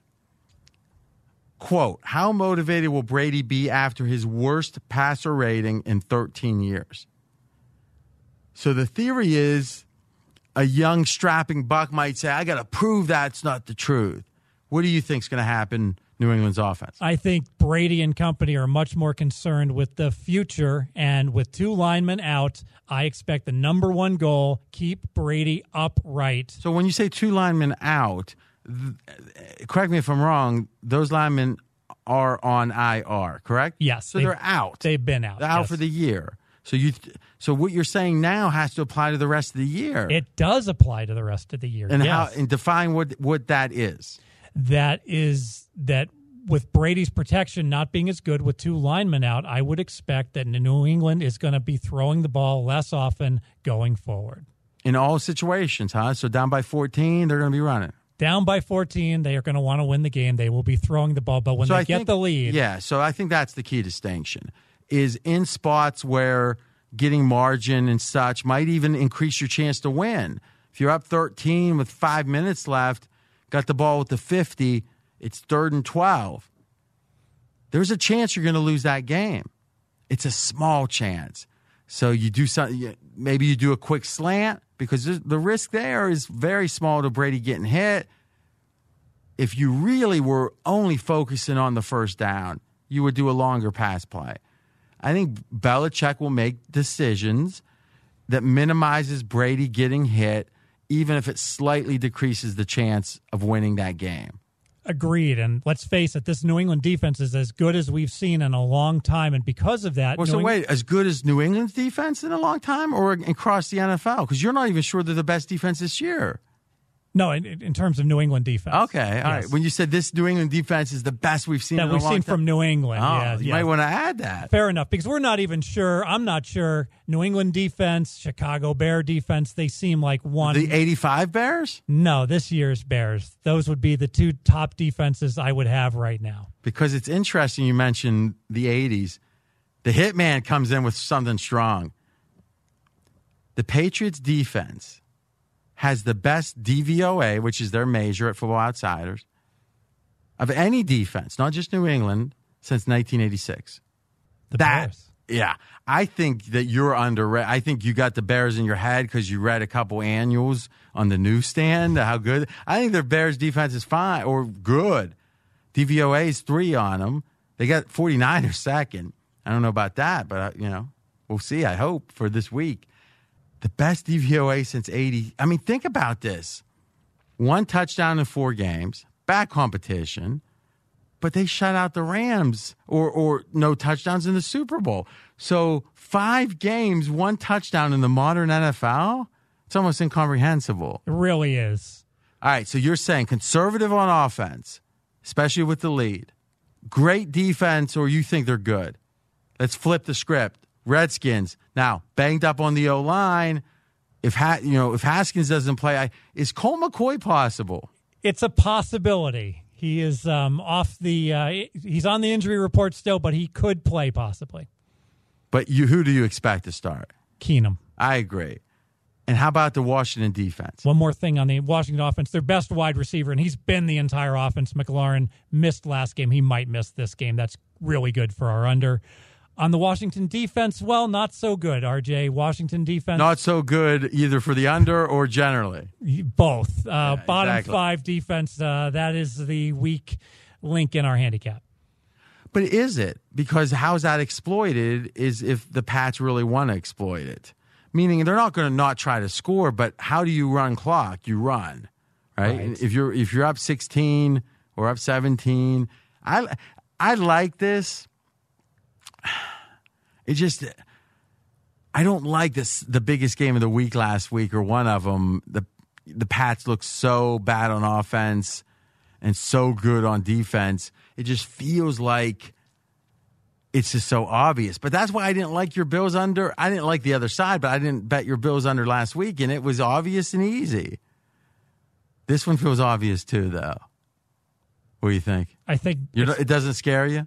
You know, I think that the markets just are not used to seeing a Patriot defense that's this dominant. So what you're saying is when there's a paradigm shift, even though it seems obvious, you go with it. Kind of like Kansas City being great on offense. Yes. I agree with you There there. ha- and there have been three special teams defensive touchdowns in the last two games for the Patriots. So their final scores, you could argue, are a little bit more points than what there should have been on. the and we don't think those are necessarily predictive of future ones. Cor- well, certainly not to expect that there'd be one. I mean, that's But it, do you think it's predictive of future ones? Like if you had to make a bet where the Patriots have more special team scores, would they lead the league in special team scores? Would you bet that from here on? Against the field. Yeah. No.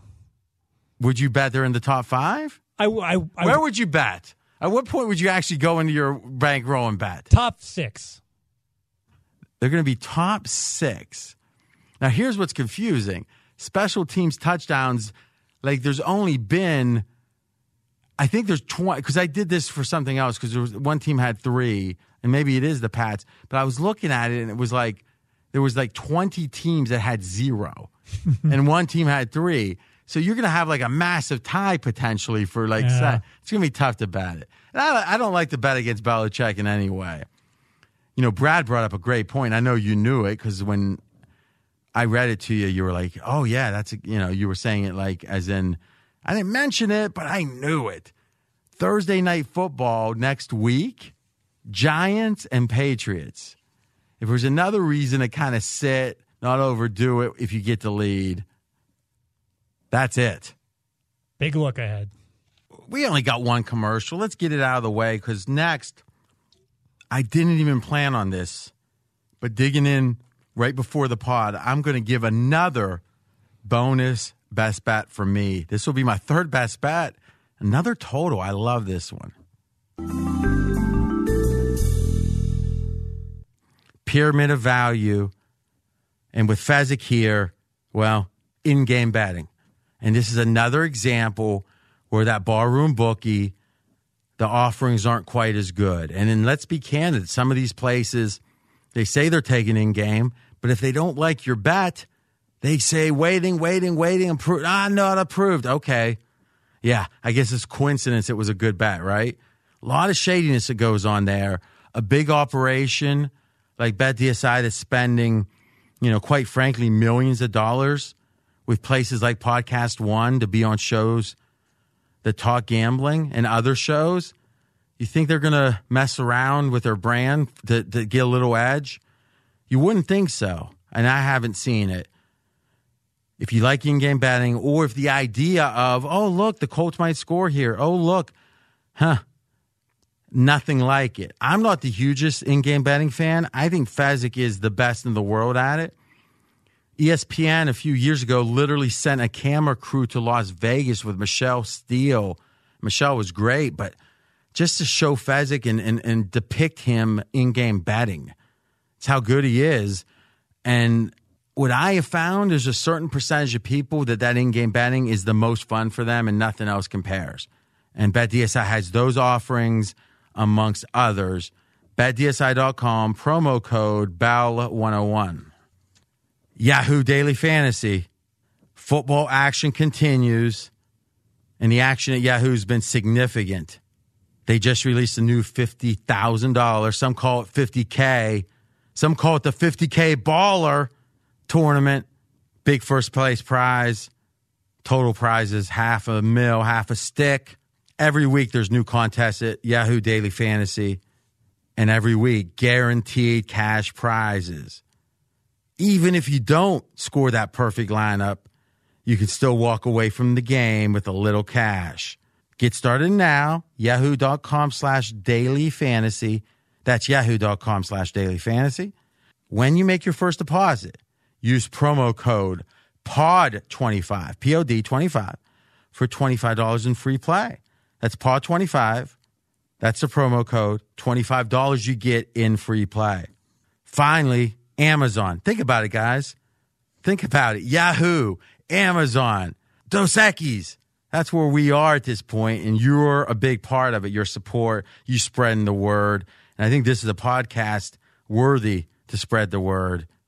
Don't be selfish. Don't say, oh, if I keep this to myself, maybe I'll be able to make some extra money for my buddy. Do you really want to be like Fezzik like that? I don't think so. There's a lot of reasons to emulate Fezzik. That's not one of them. Now, for Amazon Prime members, last commercial here, guys. Did you know that Amazon Prime has Thursday Night Football? That's right. Thursday Night Football has returned to Prime Video for a third season. You can catch all the action on your TV, on the web, on your mobile, anywhere in the world. And the experience is quote unquote next level. With the Prime Video's X ray feature, you can access next gen stats, play history, and team information. And now it's available on iOS, Android, Fire tablets, and Fire TV. And if you're ready to hear a new take on the game, you can switch over to sports broadcast legends Hannah Storm and Andrea Kremer for the play by play. So if you don't have cable or simply want to experience the future of football, tune in this Thursday.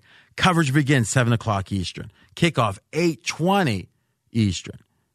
Also available Fox and NFL Network, NFL Network simulcast subject to change. Thursday Night Football is presented by Bud Light Platinum. Thursday Night Football is presented by Bud Light Platinum.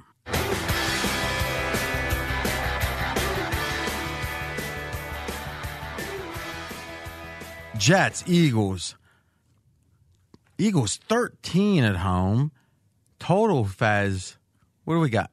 47. I just can't believe it. 47. So league average last two years below, you know, 46 and a half. So this is supposed to be a slightly higher scoring game than average. Huh.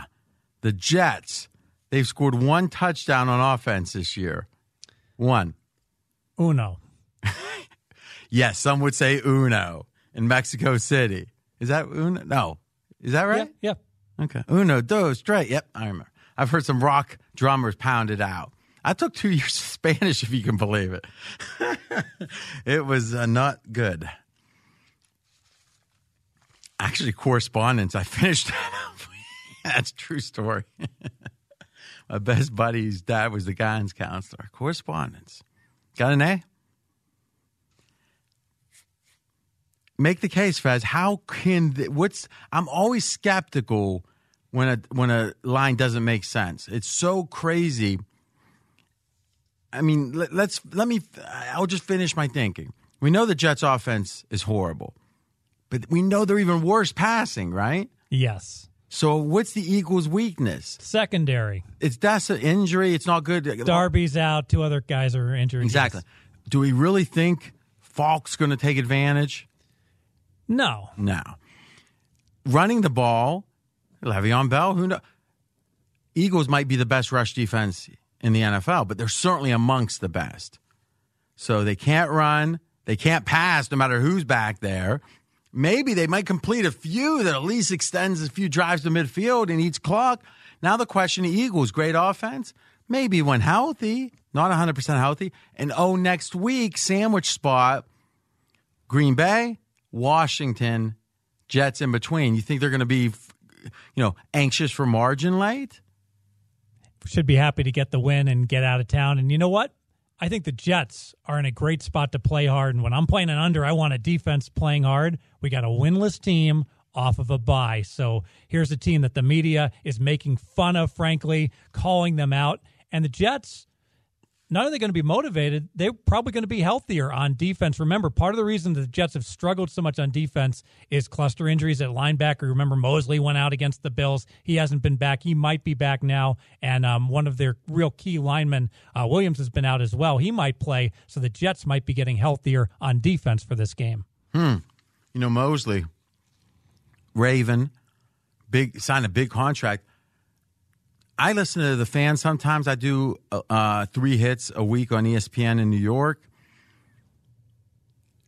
I the love of Mosley was like, and and he looked. If I recall, it was Monday night. He looked real good flying around the field against the Browns. Am I remember? Oh, It was against oh, the Bills. Bills. Yes. the week before is when and he was he didn't play against the. Browns. Okay, And then when he went out against the Bills, that's when the Jets defense collapsed. Yeah, so I mean, wow. I like it even more if Mosley's back. Now, how much should I be concerned if Darnold plays it change? I don't like Darnold all that much. I think he gets a lot of love. Too much. It's suspicious. But I don't think I will I would not like could some of this be they're just pricing in that there's a real chance Darnold plays and if he's if, if he's announced out this thing goes down for 3 4 points? I think it. I think there is part of that, and I think the fact that Darnold was in the walkthrough for practice. Let's face it, he's got mono. Apparently, it's some somewhat contagious, but he's like, Wait, wait, somewhat contagious. Yes. I mean, you know what mono is, right? I know you probably didn't have a lot of fear of mono in high school, the kissing disease, but, but you do know what mono is, right? Yes. So when you say apparently, what do you mean? I don't get it. Apparently, it's contagious? It's the kissing disease, which implies if you kiss someone that has it, you're going to get it. Thus, it's contagious. yes. Were you being saved not to offend potential mono victims? I'm just Dr. MD Fezzik should should should cease with all of that. I think it is. It sure seems like a smoke screen that they're saying, "Oh, it's possible Darnold's going to start." I would be shocked if Darnold started. yeah. I mean, I, I guess my question is has he even practiced yet? He was at practice. He went through the So he was walkthrough. so so he had, what do you mean? Was he on the field taking snaps on the walkthrough? I do not know. Yeah. I mean, you're saying he had enough strength to get out of bed Yeah. and come to practice, like you know, like some you know hospital victim that's coming to wave at everyone.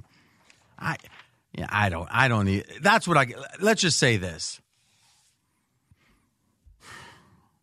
You know what I'm going to do? We can look this up. Well, I guess I I know there's not the answer out there at some website that I don't know about. I'm saying is that just listening to the New York radio, it feels like they don't think there's any chance. The fact you're saying, what's making you think? What what odds would you give if I said I wanted ten to one that Darnold's going to play? So you got to lay. I'm getting. I'll bet a hundred and I win a thousand if Darnold plays. Would you give it to me? Yes, So you think it's less than ten percent? I do. Okay, so to me that's and I, listen, if he plays in a weakened state, I'm not even sure how much better that is. So I'm going with the Best bet under. Any other thoughts in the game Fez? I'm just going to lean to the Jets, similar to your handicap, where I just don't see the Eagles being motivated to get margin in this game. And they've got a history here with their, you know, uh, last nine home games, only one cover. I mean, this team's the kind. I was super impressed with them winning on that short week. I was super impressed against Green Bay. I mean, that was a gutsy win. Got to give that coach, that team credit. Next game Saints favored by three with some extra juice, a hard three, some might say, against Tampa Bay off that big win. Our one super contest winner last week. What you got? Going to lean to New Orleans here. It's about the situational spot that, let's face it, that was a huge upset win for Tampa Bay against the Rams. And whenever a team goes on the road and gets that big upset win, if they come back home, I might look to back them in a home momentum situation. But more often than not, when they go on the road and then they're a dog again, it's just so difficult to duplicate and get another upset. And so the situational spot, I would argue, certainly favors the Saints. Now, make the case for me that the Saints are going to be flat. See if you can do this. Well, the Saints just won a game against America's team on Sunday night football, and the Saints have been playing for the, harder for their backup quarterback Teddy Bridgewater the last two weeks. And as we know, when you lose your most important player, oftentimes a team can step it up for one or two games, but can they continue that extra effort and success moving forward? That was more convincing. You think? I'm not betting this game. I'll tell you this. I think you get this wrong every time. I think you're generally right with your motivational stuff. I think you sometimes overemphasize it. But I think when a team that's not used to winning wins a big one, it's motivating. It's back to that idea. Uh, what's a good analogy?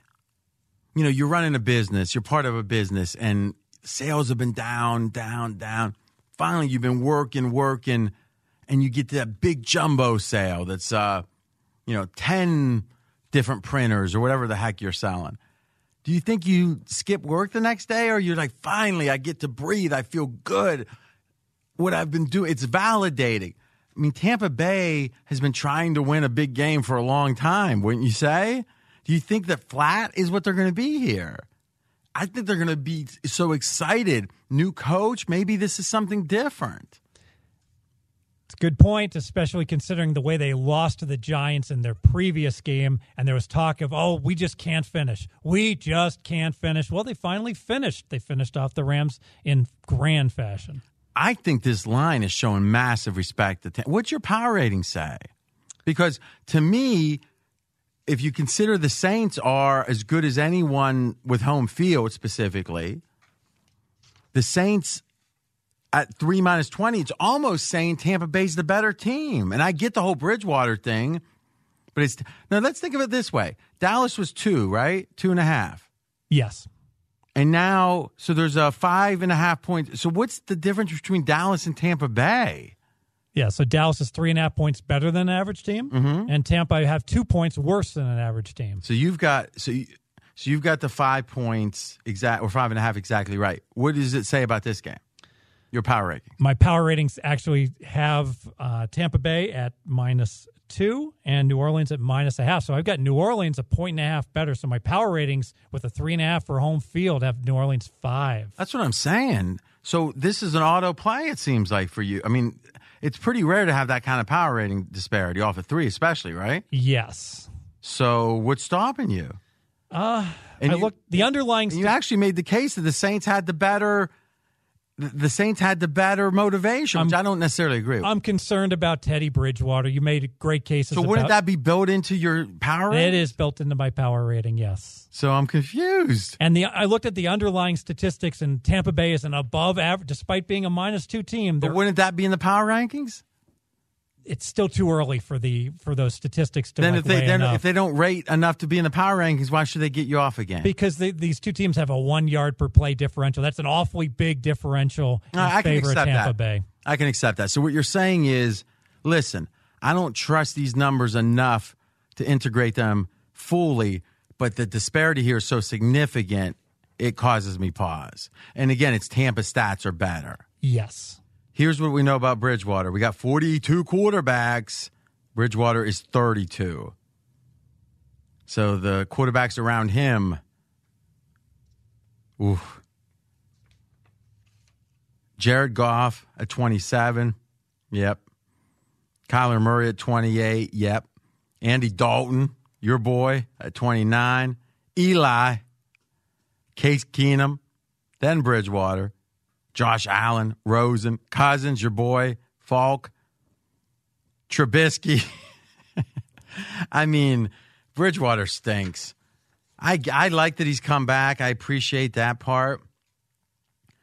You know how many attempts Bridgewater has had? Great is from the hitman greater than twenty yards. Attempts I don't know. two, zero completions, twenty yards. I used to. I mean, it was with a Nerf ball, but I threw it when I was like nine. Imagine watching a whole game and he never tries to throw past, you know, like twenty yards. Even Rudolph hit a bomb for more than 20. What does that mean? Even that's your best bet. That's a bad number. Next game, Falcons Texans. Texans favored by five. Oh, the Texans burn us. Motherfucker. Oh, sorry. What do you got? I don't have much on this game, RJ. No way. But I want to talk about Atlanta. And you alerted me to this. Atlanta is terrible against the AFC for whatever reason. Well, they were 0 11, right? Now they're 0 13. Now, is that straight up or against the spread? I believe 0 13 against the spread, 1 and 12 straight up. I hope I have those straight. Let's just say I think the 0 13 is good enough. The straight up doesn't really matter, does it? Uh, either way, Atlanta just does not. Uh, Now, why do you think that is? You know, we talked about that, and you asked me on national radio, Fez, why do you think this could be the case? And I said, uh, uh, I'm really not sure. And I so after further thought, I'm really not sure. So, my theory is by definition, you only play the other conferences once every four years. That is as as unfamiliar as you can be with another team, right? That's the minimum you play. If you're playing someone you're not familiar with, and you have only the normal week to prepare, it's a challenge to game plan. So it seems to get to the heart of coaching, where let's say that you're deficient as a coach at the NFL level, but you're in division. You play them, play them, play them year two, three, four, five. At some point, there's only so many tricks. Doesn't matter who's on the other side. You got them. You got them figured out. But you, you, I mean, Fez, I always use poker as the analogy. My chance to build, beat Phil Ivey at poker is not great. But if we play Hold'em around a ring table, nine, eight handed, in a session of four hours, slower the sample size, my chance to beat him is massively bigger than playing heads up in a game that we neither of us knew. Let's say someone the the, the way we're going to do this is who's got the most natural poker skill. So we're going to have a poker game that someone else invented. You know, ace in the hole hmm. takes half the pot. I'm not going to be able to do. I'm going to have to make so many decisions, both because of the heads up and because it's a new game. And poker and Hold'em and a ring game, how many decisions do you really make? Couple an hour, right? Right. If you play tight. yeah, and you're playing basic strategy. You're following the book, so to speak. Yeah. And if you play for years and years, the book becomes second nature. I think that out of conference is like that. Wow, you know, like let's see what your natural skill as a coach is because you can't lean on being familiar. And Quinn, it seems, even though made the Super Bowl, almost won it. Uh, I do Atlanta radio every week. They do not like him down there, and he's, I think, at least as of last week, was favored to be the first coach fired. My sense is this guy doesn't put. He's not able to game plan for unfamiliar opponents. You know, and pursuant to that, what have we seen from Atlanta this year? We've seen Atlanta have huge first half deficits in multiple games, just not being ready to go in the first half. See, is that is that it, or does it? Because I always hear that the adjustments made in the, at halftime is what's a sign of a good coach.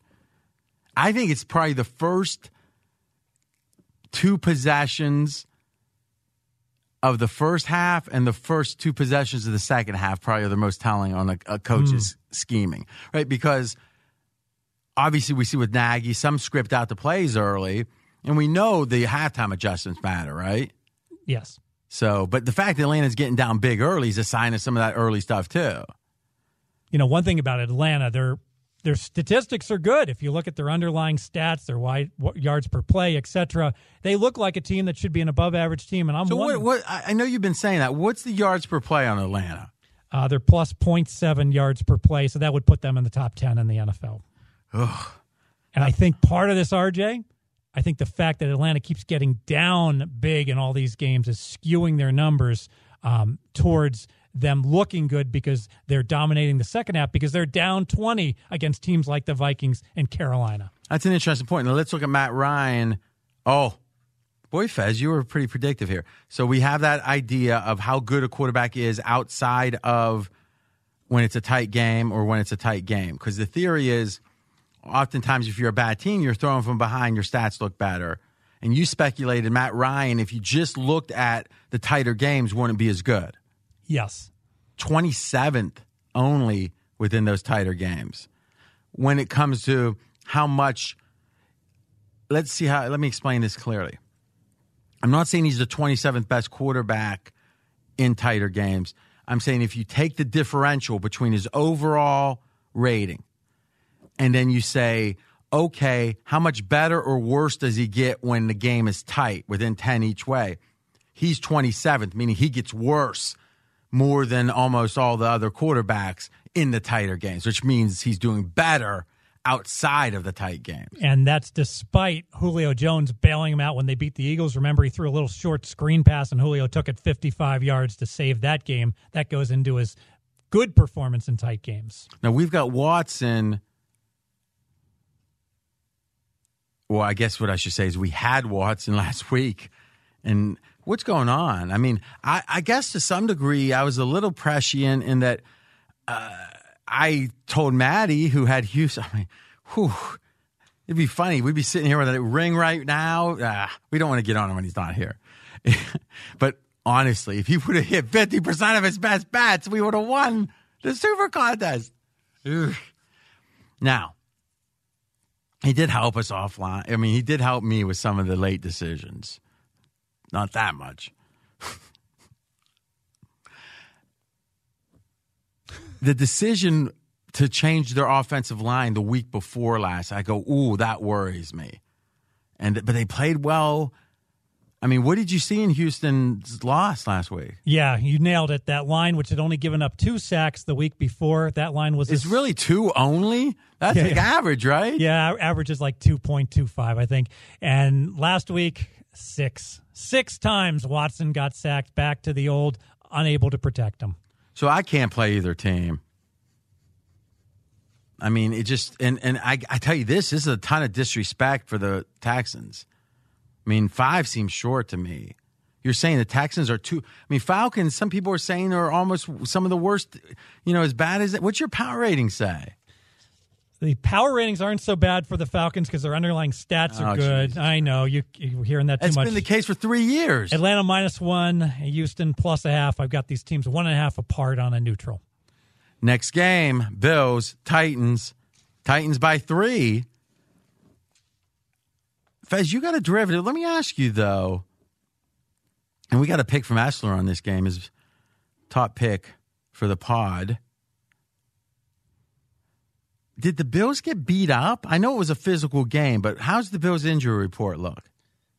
Uh, I didn't notice anything excessive on their for their injuries. Obviously, J- So- Josh Allen is questionable for the game. He got concussed, and it's unclear whether he can go or Barkley. That's a big injury, obviously. Yeah, well, that's massive. So Barkley is 41. Him and Haskins are buddies. And actually, all joking aside, we said Haskins 42, 42, 42. Barkley 41, 37, 41. So no, so that's the only that's it then. Meaning if if if somehow some way if we knew Allen was playing, I mean, what's this line? Pick him one. Probably one. Yeah. Yeah, so this is really you're making a bet on. You can't really handicap this game unless you've got a strong opinion on if Allen's going to play. Correct, but I do think you can play a derivative bet. Well, go ahead. All right, we're going to play no score in the first six minutes and 30 seconds. What's the vig on that? Should be about minus a dollar twenty-five. So you would tell me even money if we were betting it. Yes, I'd probably have you try to lay a dollar ten. Let me make my case here. so if Barkley plays, well, that's good news because Barkley's not as good a quarterback, and so we'll have a situation where I would expect Buffalo to be very conservative with Barkley, and frankly, Tennessee is always seems to be conservative with Mariota. Both teams looking to avoid mistakes. But if Josh Allen plays, he just had a concussion last week. I have to feel Buffalo's going to want to be ultra safe with him. The last thing I want to do is to get him injured, especially early in the game. And because of that, I think Buffalo will be much more conservative in their play calling early, even if Josh Allen goes. So I'm going to go no score for six minutes, 30 seconds. Is there a chance that the Bills try to show. You know how when a, a quarterback comes in after an injury, where the quarterback is the new quarterback, and they do a play action bomb on the first play, which happens a ton. Mm. You don't know. I mean, this isn't even a question. I mean, it happens a lot. I think Buffalo has. No, such, no, it, I, am it not. I'm not asking you to try to make my connection that I'm going to make to it.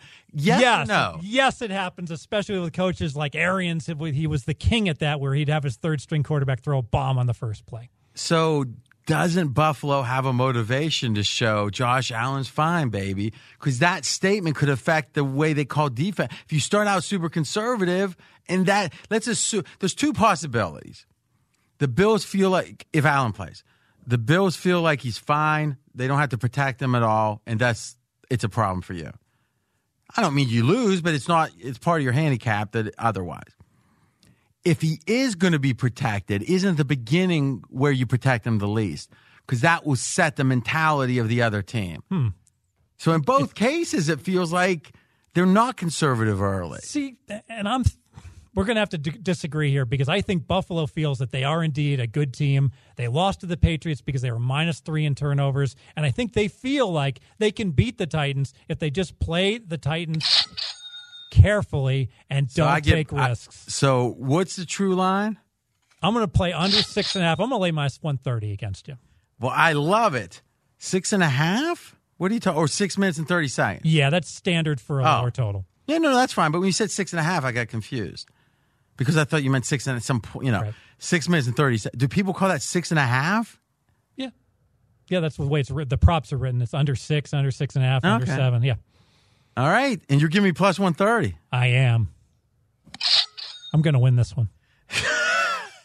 Finally. So you're that sure on this one? Yeah, I'm confident. Boy, what I'm starting. Whenever Fez is this sure, you got to start feeling for your wallet. I mean, what the? Well, heck? just just in case I'm wrong, because this hasn't been posted yet, I will give you a better number. Oh, so you're saying? Hold on a sec. I don't. I don't need that. I just want to know what the number. So why don't we do this? Whatever the opener a bookmaker is, Sounds good. is that fair? Yes. That's our number. No vig. That sounds good. So you might get. They might open seven. If it opens seven, then you get seven. oh, so now that, That's even better uh, for you. Is it? So this is interesting. Think again. If the only thing you get from this is how to deal with a like wrestling a bucket like a like a imagine if you got put into a sack a big uh, canvas sack and there's like 500 snakes in there. That's what it's like going heads out with Fezzik. And you're learning. Now think about what just happened. Six third uh, you know six and a half and then it's like uh, you know I don't know maybe minus one time uh, 20 maybe so he didn't expect me to take the bet. But when I heard of his rationale, yeah, come on, you got to go for it when it's weak. So I pressed the green button, and he goes, "You know something? I want to be extra generous." Now, right there, you got to perk up, not in a good way. Be attentive. And at that point, he goes, "I'll give you one thirty. So right then, I said, "Oh." Oh, you see how I reacted? It wasn't like, thank you, Mr. Fed. Thank no. Ho. Let's just take the opener.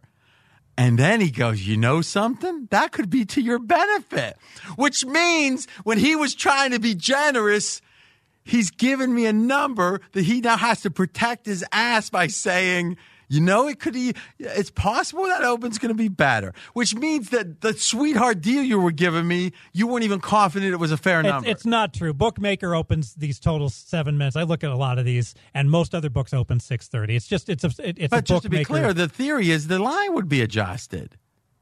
I mean, they're just not opening it at seven at the same vig. no, they adjust the vig. Yeah. exactly. Right. So you're saying, but if somehow, some way, the vig had an advantage on the yes scoring, then everyone would bet at a bookmaker that has any sharpness, right. which isn't the case, right? They they uh, price the thirty seconds is worth how many? Exactly. And it, by the way, it's worth um, every second is worth about one penny. Okay, so you're saying that uh, minus one thirty at six and a half, it'd be even money at It's- seven. Yes. So why? But why did you have to caveat like, well, that might be the better number? Well, we just said open. I just wanted to disclose that it probably would open seven at. Perfect. Good. But you were, but you were protecting your because you could have said it this way. Oh, bookmaker opens up typically with these first scores at seven, so it won't be the minus one thirty to the no. It would probably be oh, about pick 'em. Exactly. But that's not what you said. That's what I meant to say. no, it's not. yes, it is. Guys, stay away from these types if you can. Now, if you can get them on your side, all the better. Let's listen to Essler. Uncle Dave. We, we're going to have an announcement about Dave. It's pretty exciting for pregame soon. Let's listen to Uncle Dave. He's been winning since Moses wore short pants. He likes Tennessee. Let's listen. Tennessee minus a field goal over the Bills. First, the Bills. They are who we thought they were offensively. They're bad. Even assuming Allen does clear concussion protocol, he's thrown twice as many picks as TD passes this season. Let's say he can't play. Matt Barkley, 10 TD passes, 19 picks in his illustrious career. People forget the Titans went to Cleveland on opening day, won by 30, and don't discount a two touchdown win in Atlanta last week. I think most people saw that Thursday night game in Jacksonville. In my opinion, they hit the Jaguars the wrong place at the wrong time. I've been critical of Mariota, but he hasn't thrown an interception this year, so four games. He hadn't done that three games straight once since 2016. So I look at this and see a Titans defense statistically better in points per game, the all important points per play, and a Bills team with zero vertical game. And a Bills team that's coming off a hugely emotional loss. And they're telling me on a neutral field these teams are even. They're not. Remember the Titans, minus three points. He never fails, Uncle Dave. Never. You can follow him on Twitter. Very interesting. Dave underscore Essler. E S S L E R. So it's Dave underscore Essler. Fez, what do you like on the side? I am passing the side. I really had nothing. Yeah, I agree. I, I think it's hard. And obviously, if Barkley plays, I don't like my bet at all. But you know something? Here's the problem. Oh, God. You and your angles. What difference do you think? Because if the line's not open, because if the line were open now, it would be pricing in the uncertainty of who's going to start. Right? Right. So now the question becomes if the when typically will that open up the the first score? Usually, one book has it prior to the day of the game, and then it So comes when's up. bookmaker have it? I don't think they'll have it up until the day of the game. So we're going to know who's going to start. We'll know. And I think Barkley is the fa- I mean looking at this line, Barkley's got to be the favorite. so that doesn't work then. Well, no, I guess it does cuz we're No, actually that works to my I was thinking the opposite is if it was open now, it would have to price it the uncertainty and I'd be fine with that. But I think there's going to be a score. So do, do these derivatives I'm just worried that the market won't account properly for cuz this is a thin market that Barkley sucks. Because obviously the odds of scoring go way down. Well, it's built into the total, and they It- use but the is it? total. But is it? They they I, I I can tell you that all they do the odds makers is they look at the total and the lower the total the more they move that number downward All right, all right. So you're saying it's almost a conversion from the total. yes it's a chart So what you're saying is if there's any reason that you think is legitimate that the beginning of the game is going to be slower, that's where they don't make that conversion. yes And your reason is what you stated. yes All right, I'm feeling pretty good then. I'm going to put thoughts and prayers out to Josh Allen. Get well soon. Next game Broncos, Chargers. Chargers only six and a half against the winless Broncos. Fez, what you got? yeah i'm gonna lean to denver and it's all about i know we keep talking about the same thing rj but the chargers are just a mash unit they get more injured each and every week so new injuries uh, linebacker ingram edge rusher really important to the chargers he's out and now Cluster. Does he ever play? And he was playing for a while. Yeah. He played two games. And uh, the wide receiver cluster injuries, three wide receivers now injured for the Chargers. And every week the Chargers get more injured, which apparently doesn't matter when you play the Miami Dolphins. I think it matters when you play anybody else. First off, I don't object to the injury talk when it's so significant what what I find is some of you handicappers, when you don't have anything, you look at the injury report and start talking about injuries. I want to make sure they're significant, and I also want to make sure the market's not probably accounting for them.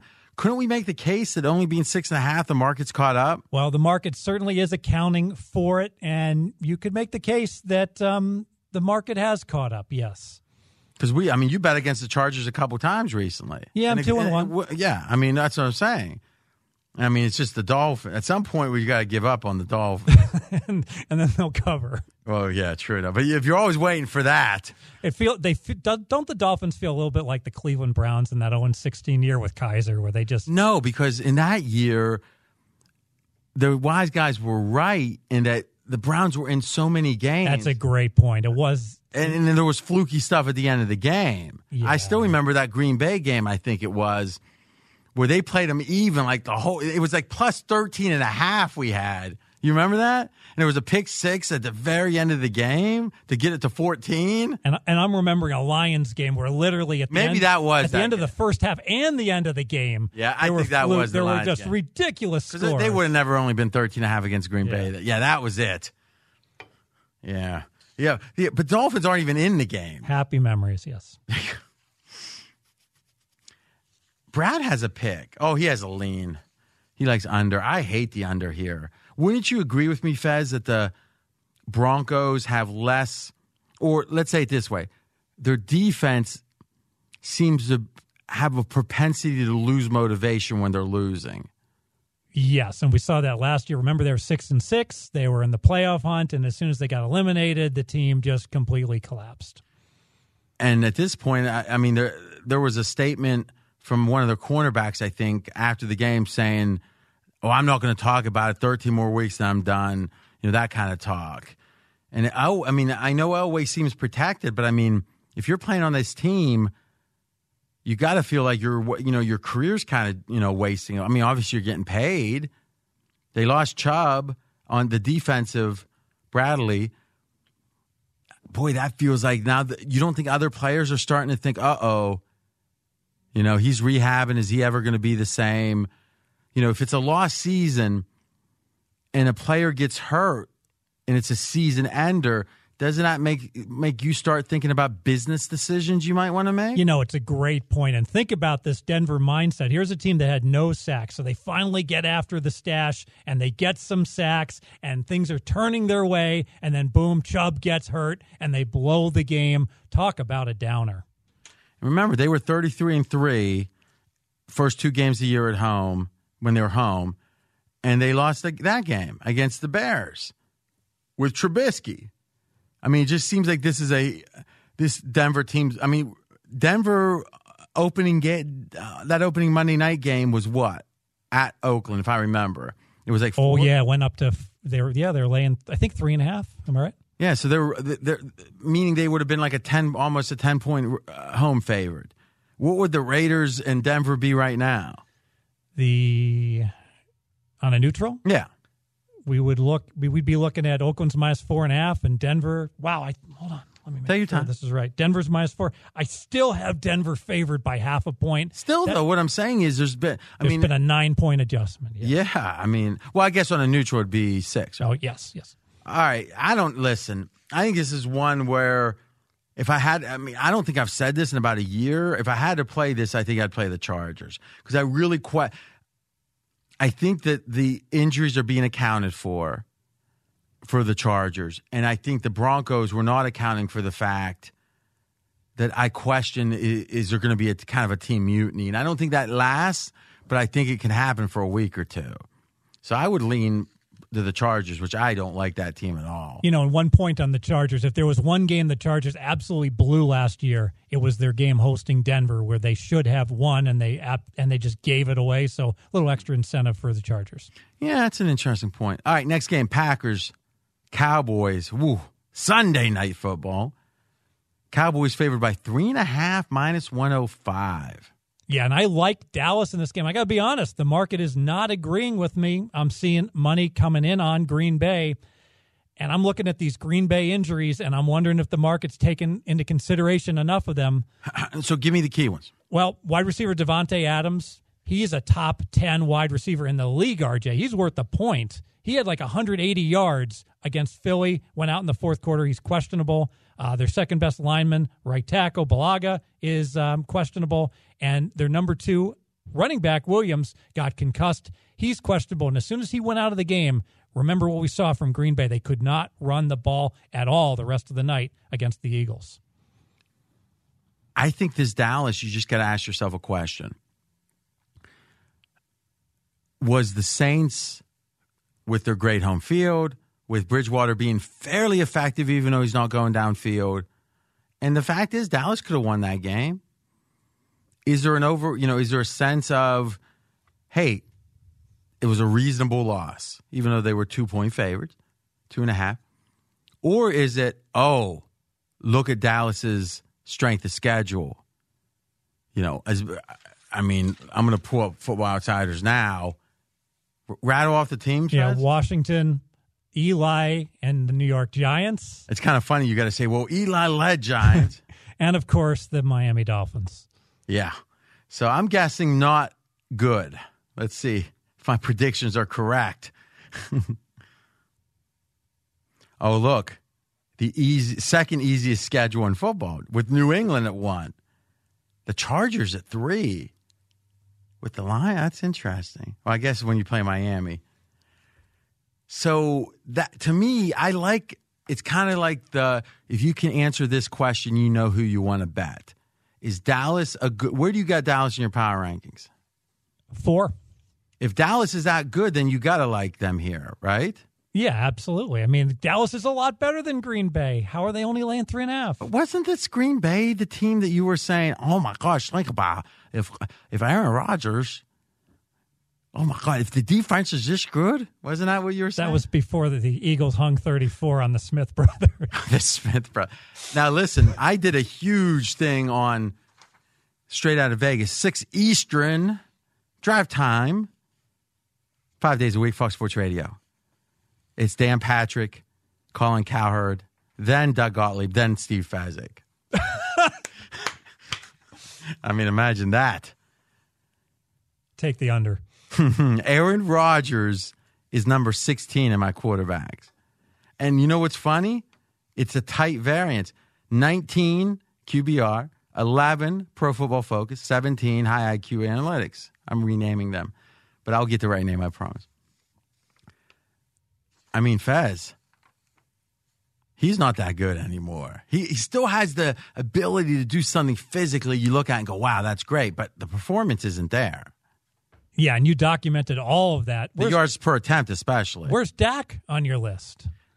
Number number one, um, if you don't count Nick Foles in his eight attempts. So let's think about this. So we got a quarterback that is way better for Dallas, and then we got a team in Dallas that is quite superior to Green Bay.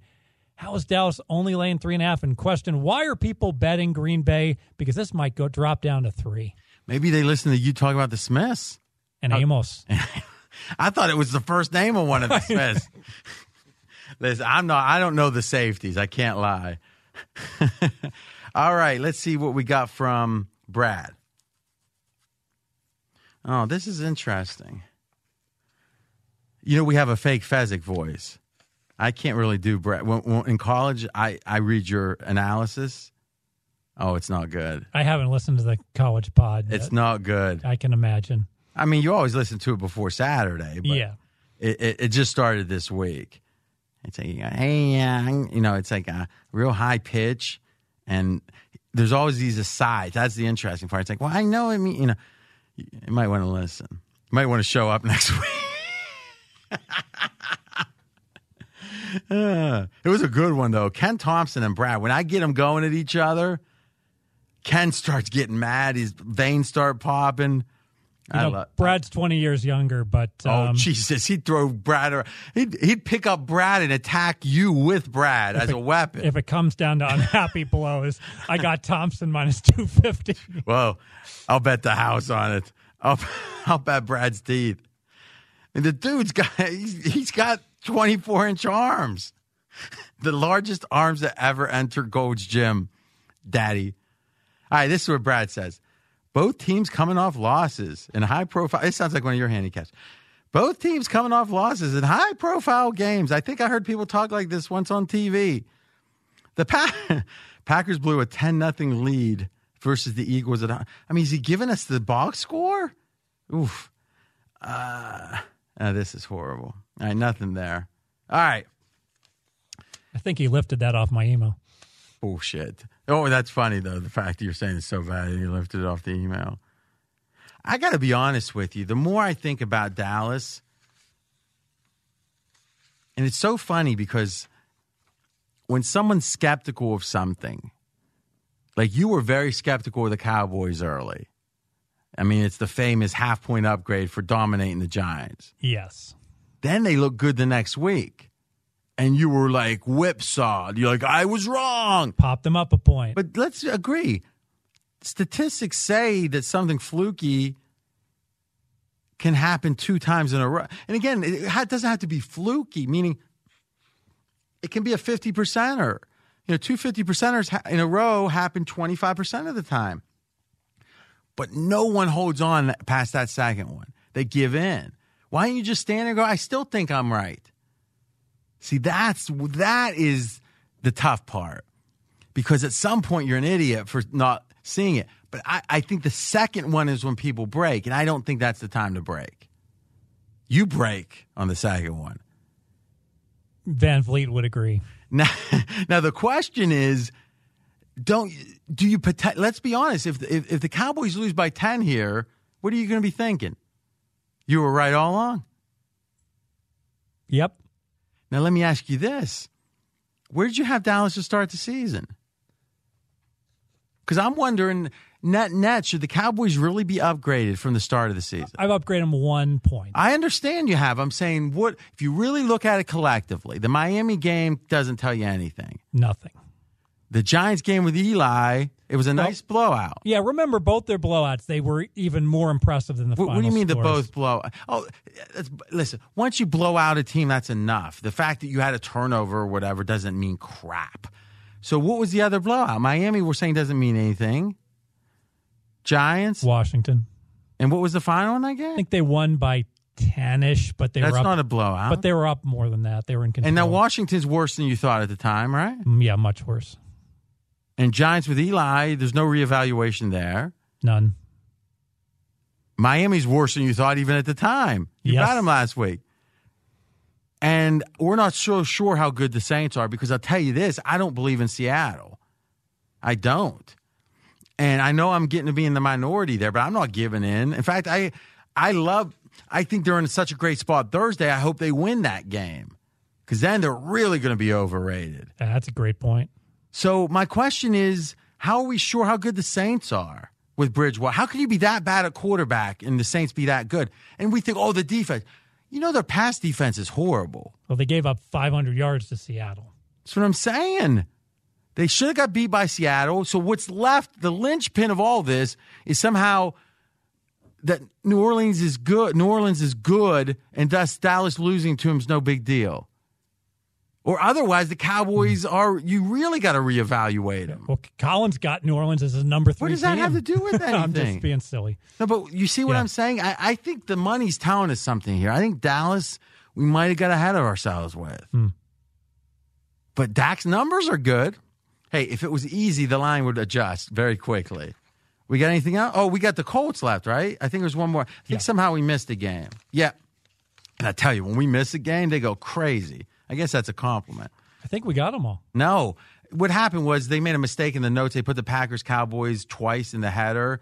So we didn't do the Colts. Yeah, but that's the Sunday night game. What's uh, The what- Colts are the Sunday night game. So we haven't done that. Yeah, that's the last one. That's what I just said. We have one more game left. All right. So to finish up the Packers Cowboys, you know the Hitman. So we got a total best bet. We got the under in the Packers versus the Cowboys game under 47. So Dak Prescott this season, yeah, he's he's taken a big step this year, but what's happened when he's under pressure? So when he's under pressure, he's 29th in the NFL in passer rating. When he's not under pressure, he has a passer rating of 132.8 which is the best in the league. Only Mitchell Trubisky this season has a bigger drop off in passer rating when he's under pressure. So the Packers, They pressure the quarterback at the highest rate in the entire NFL. And the Cowboys are going to be missing Tyron Smith, their all pro left tackle this game. Dak in his career has played four games without Tyron Smith. And what has the Cowboys offense done? Well, they scored seven, nine, 12, and six points. Smith missed seven plays against the Saints last week, and they immediately let up four pressures on the snaps that he missed. Dallas could also be without Michael Gallup, which is their second be- second best pass catching option, which is going to have Amari Cooper locked up in coverage with Jaire Alexander. And as far as the Packers offense goes, they put up points against a below average Eagles and Broncos defense, but when they faced two good defense, the Bears and the Vikings, they scored 10 and 21 points. And they're likely without Davante Adams, their best receiver, and they're also likely without Brian Bulaga, their second best offensive lineman. The Packers offense still isn't clicking when they're healthy. So what are they going to do when they're missing two of their best four players? You know what's funny though? Did you hear about this? I know it doesn't mean much to you, Fez, because it's not your money. You know the Hitman needed the Cowboys to cover. You hear about this? Yes. Explain. He was about to win the Circa first quarter contest for So 100 four, four weeks. four weeks, winner take all, 143,000. And all he needed was the Cowboys to cover. That was it, and it was it was a standalone game, last game. And and remember the hitman. I don't know if he's teaching. He was a school teacher last year at minimum, meaning I, he may be teaching this year, he may not. But Probably didn't make 143,000. boy, that's so disrespectful to the teacher. My mom was a teacher. What'd your mom do? I bet she wasn't in the trenches like my. What was your mom doing? Finance professor. Exactly. Exactly. See, you know something, guys? When there's the whole team Fez or team RJ, and there is, you might say RJ's a little harsh with him. You don't know half of the pain he causes me. So, would you agree? Let's just say this, Fez. Would you agree most of the audience doesn't understand the pain you cause me? No chance they know it.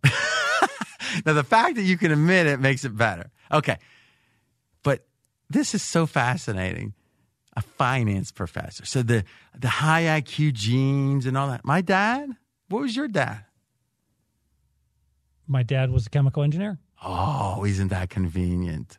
A chemical engineer. So a chemical engineer and a college professor mate. Before you make me out as a, before you make my family out as blue bloods. Oh my god! I I'm gotta- not saying blue bloods. I'm saying high, highly academic. You books everywhere growing up. You probably had all the special blocks to learn. You know the mobile that had like black and white stripes on it to help. Yeah, all Fair that. enough, but my parents Oh, went to uh, City College of New York, and my mother grew up as a child in Harlem, and she even wrote a book that you can buy, I believe, Oh wait, so wait, hold on. A published author Yes. that was that was slumming in Harlem out of probably some kind of guilt or something. And she wrote a book Yeah, about it. I will on. bring it in for you to read.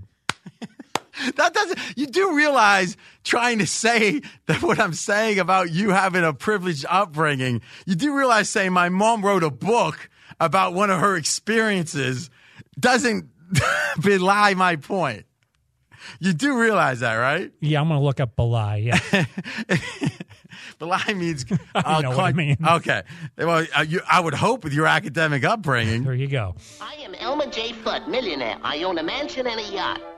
Holy cow. Holy cow. And me, I grew up in a town with 4,000 people. One place to eat, seriously, that was a chain, a Dairy Queen. But it was only open during the summer. That's true. Now, it was a brazier, so they served hamburgers and such but I think we got the bad meat. they said, I was unaware of the distinction. So the Brazier Oh, I- Dairy your- Queens have meat and the other one's just ice cream? yeah, exactly. I did not know that. Yeah, so it's they don't serve like French fries, like mm. meals and stuff. But I listen, growing up how you did, you probably just drove by that Dairy Queen. you probably had the big ice cream cake though for your birthday. So small town. You know how many? You know how? you know how many stoplights we had in town? Four. Zero. Zero. Not even one. I'm not even sure if the library had books. But my dad was a coal miner in the mines. You think that man was pleasant? Think on it. He wasn't a college professor or an electrical engineer. See, guys, if you had a privileged upbringing, then I think Team Fez makes sense to you. And probably some of his peccadillos you see in yourself. And you think, oh, it's not so bad. My girlfriend, wife, partner, whatever, they complain too much. And I think Fez is right. But if you're from, I don't want to say from the street, but if you're from the street, a working man, a working gal, or even if you're not, but you you sympathize, you empathize with the plight. My mom was a school teacher, but not a professor, not private school, just a little school. Powhatan. Think about does that sound rich? Powhatan? No. No, no. But somehow, Fez, I'm the boss. I think it's just. Some of the underclass has to rise up. This is like this is like playing out the American dream. The brilliant, you know, all the synapses. You probably weren't killing your brain cells as a youth like me, chugging beer, experimenting with weed. I was never a weed guy, but I experimented. Right? Nah. Nah. Did you ever do whippets? I don't know what a whippet is. Exactly. is. You don't even know what a whippet is. Whoever's on Team Fez, if you feel comfortable that he doesn't know what a whippet is, then you deserve to be on Team Fez. Did you ever go see the Grateful Dead? Never. No. You, why didn't you go and write a book about it? I did a beer bong once when I was 22, and I was damn proud. Tag it, Slavey. I finally, I finally baited him into something. That was good. He's going to true under his breath. All right. Last, that was worth the whole thing. you know, I never really thought of it like the privilege versus the underprivileged. I, mean, I guess because I'm so much richer, I'm so much more famous. I'm, I mean, it's just like, it, I don't think of it that way. But then you think about it, who knows what you could have been if you would have had more tough times? Like you could have been. Could have been plus or minus. You know, you Yeah, you're sure. right. That is true, actually. I've always said, in all seriousness, I believe this strongly. If you want your kid, like your kid has, you know, private school, and, and again, if your your kid's brilliant, Johnny is. If you if you want high academic achievement, obviously the best schools are best. But if you want to produce, you know, it's the old kind of di- you know, pressure makes diamonds, right? I believe that if you want to have, let's say we're rating uh, the outcomes one to a hundred, where seventy-five is you know above average, fifty, is, you know, obviously this makes sense even to me. Not, I don't didn't have your private school upbringing and such. Seventy-two kids in my graduating class. Most of them were technical school types, though. Ser- yeah, like they went to, uh, you know, they learned to make engines and stuff. You weren't around those people, were you? No. Barely got through shop class. With your fingers, thank God.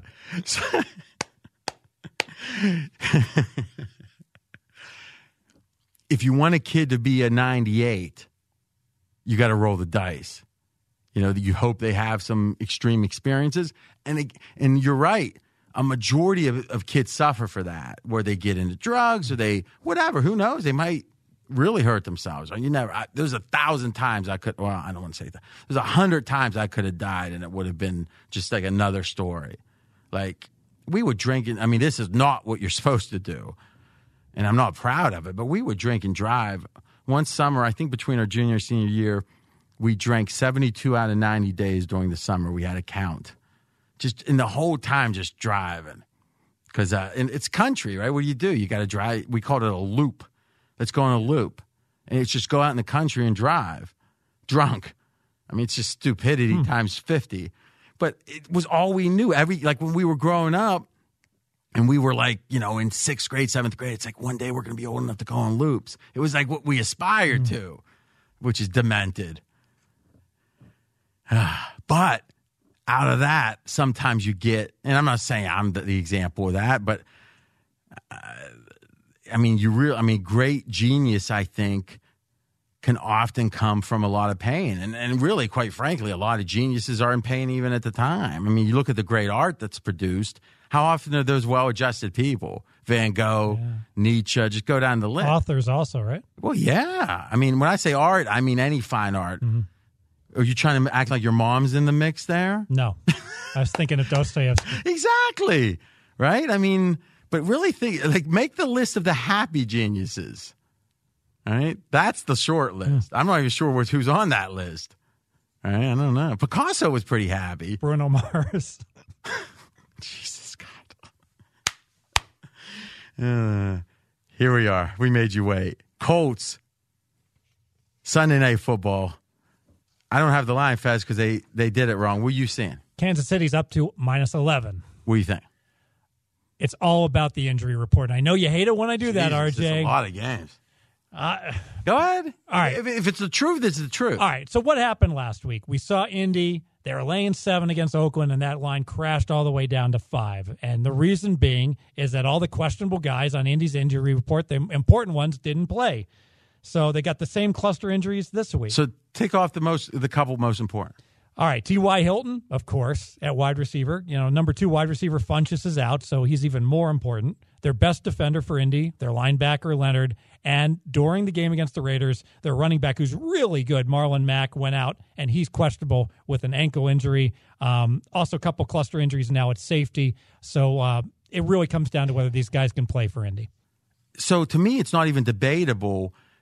If you look at the way when the announcement was made on the the Colts injuries and the way the market responded, and that's the big batters.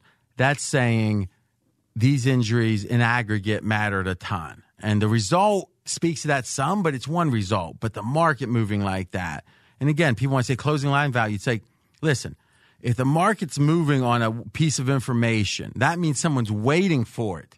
It's not 10 minutes later. It's not 15 minutes later. They're waiting. They're waiting. They got orders. If this and this happens, go. And then if it happens and they go, they're feeling pretty confident. It means it's meaningful. If the same people pretty much are questionable, how can you really pick this game until you know that? And we'd be doing a disservice trying to do it. So let's accept we can't pick it.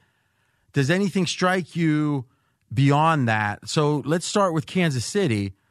Another loser for us last week. You finally went against them and you jinxed us, I'll say. Um, I can't believe that the Lions, their best cornerback was out for that game, right? Yeah. Slay? Yeah. Darius Slay. And they still defended pretty well. Are, are the Lions back? Where do you got the Lions right now? You know, I'm worried about my Lions power ranking. That Oh, this is Fezzik 1 versus Fezzik 2. Fezzik 2 is looking at Fezzik 1, who has the Lions at 21st. Oh, that's crazy. What made, I mean, how did you get to that? Well, I mean, it's that private school education effing you up. Well, let me make my case for why the Lions aren't as good as we think. So this is Fezzik 1 talking? Well, yeah, but you don't like Fezzik 1 because Fezzik 1's going to talk about how the Chargers blew the game against the Lions in multiple ways. But the game was, where was the game at? Game was at Detroit. Okay. So even if they, even if it was a coin flip, that's still pretty good, right? I mean, it's not like the Chargers are. I mean, some people had the Chargers before the injuries as the fourth or fifth best team. Yeah, the Chargers really should have won that game, though. Okay, so it's still a coin. Listen, when you lose a game, you can't say you were better than a coin flip. Can we agree to that? No, No. no, can't say that. All right, make that case. Well, you're you're being. I think you're being too results oriented. I mean, you got to Well, look. that's what people are doing. Like one game at the end, you either win or you lose. Right. I'm not saying that makes the team. I, I, I'm saying if you have a field goal at the end of the game and you're down two and you're kicking to win, if you make it or miss it, it doesn't tell you anything about the game. Agreed. All right. It could tell you about the standings and all those other things. I agree with you there. But if the if I'm accepting the fact that the Lions were a coin flip against the Chargers, and the fact they won isn't what impresses me, it's the fact it was a coin flip, and you can say no, the Chargers should have won 80% of the hmm. time, that feels like a bridge too far to me. That's fair enough. And So I, we agree. we- fair enough. But I will say that that line against the Chargers did close pick 'em. It did close as a coin flip. So, and essentially the result. And, and and the close had to do with a lot of respect for the lines and and and, and Chargers injuries, right? Mostly, I I think Chargers injuries. Now we're into you think you don't have no idea. I I believe it's the Chargers injuries. But it seems like to me the fact that line never got. The, what did the line close against Kansas City for the Lions? Because I know we were debating. One of the reasons we played it, we were laying six and a half, and it stayed at seven and a quarter. Even even though we, the concern was about uh, Stafford, you know, and he played, and it, it never budged. When you look, here's what I know. I I think the Lions might be the fourth best team in that division. In fact, you almost got to think they are for sure. I think that might be the best fourth team in a division I can remember. Mm. Right? I mean, who's even in that conversation? The AFC South right now. Yeah. See, I th- hmm, that's interesting. So Tennessee versus Detroit is Tennessee the worst? You think Jackson? Jacksonville. Where are they? Twenty second. Ooh, that's true. But I guess if you think about, it, you're right. If it was just the best fourth team, I think it's a conversation. But you consider how good the top of that division is. You love Minnesota, obviously. Green Bay. I mean, let's just say this: if you average out the four teams in the division with your power rankings, I bet there hasn't been a division that strong. Oh, I'll make that a project. Yeah, no, you stick to the other stuff. Relax. All right, so let's see if there's anything else in this game. What's your take on? We because we held them with all your school talk. We got to make sure to give him some good stuff to end this. Uh, Brissett, I've got at 19 with my numbers. What do you think? Let me look at my list. I have him number 22. Yeah, so we're consistent. You know what's fun? Re, run, run down your. This will be the last thing we do. So if you don't want to listen, run down your list, and I'm going to ridicule you and your private school education for um, Northwestern uh, for your worst take on quarterbacks. So just read in order slowly. Okay, worst quarterback on my list. No, no, I'm sorry. I'm talking about your worst take. So thus read from the top down. Mahomes one. I, I've got him two. Brady. All right, you got Brady too. Now I'm confused. We've got a bet that Brady, if I win, if he's one of the 11 best QBRs of the qualified quarterbacks, and you think he's 12 or worse, but you got him number two. Yeah, not looking good for me. Uh, three Wilson. I got Wilson four. Four Rodgers. Oh, by the way, I had Brady six. Four Rodgers. So this is too easy because this is a debate we'd have otherwise. But like, what data do you have? I'm going to lower Rodgers. Your data is overwhelming. yeah, just, but I'm just saying is what you got to have data on the other side. I I'm open to the data is is all conclusive that I have him too high. Would did Fezzik number two slip in and change? Fezzik number two would say I need to take Drew Brees and Carson Wentz and put them in front of Rodgers. But next up is Matt Ryan, and I don't think I can. Oh my that. God, he's 14. Matt Ryan. You know what's funny? Of the three rankings, they got Matt Ryan 14, 18, and 13. Go ahead. Eight Watson. Uh, we got Watson 15. Nine. But, but, I think here's the thing how much is the offensive line? You know, it, yeah. I give Watson some credit. Go ahead. Nine Rivers. And Rivers is 10. 10 uh, Dak. Dak's one, but again, I question that. 11. Uh oh, Matt Stafford. You might agree with that. I got Stafford now. 12. Yeah, and Jimmy G, of course, has to be in the top 12. I got Jimmy G 17. And I don't want to read 13 because I haven't updated my list. It's completely wrong. Go ahead. It's Jared Goff, and that's too high. I haven't updated this. Quarterback update day is Thursday. Power rating update is Tuesday. I agree. Fezzik, one right. and two. There's no other way to prove Team RJ, private school sucks. See you next week. Thanks for listening to RJ Bell's Dream Preview. Catch the Wise Guy Roundtable each week. College football released on Wednesday, NFL on Thursday. Don't miss any winners. Subscribe on Apple Podcasts or wherever you listen. Visit podcastone.com and download the Podcast One app. Have a question for RJ? You can contact him directly on Twitter at RJ in Vegas. Live the dream with us each week.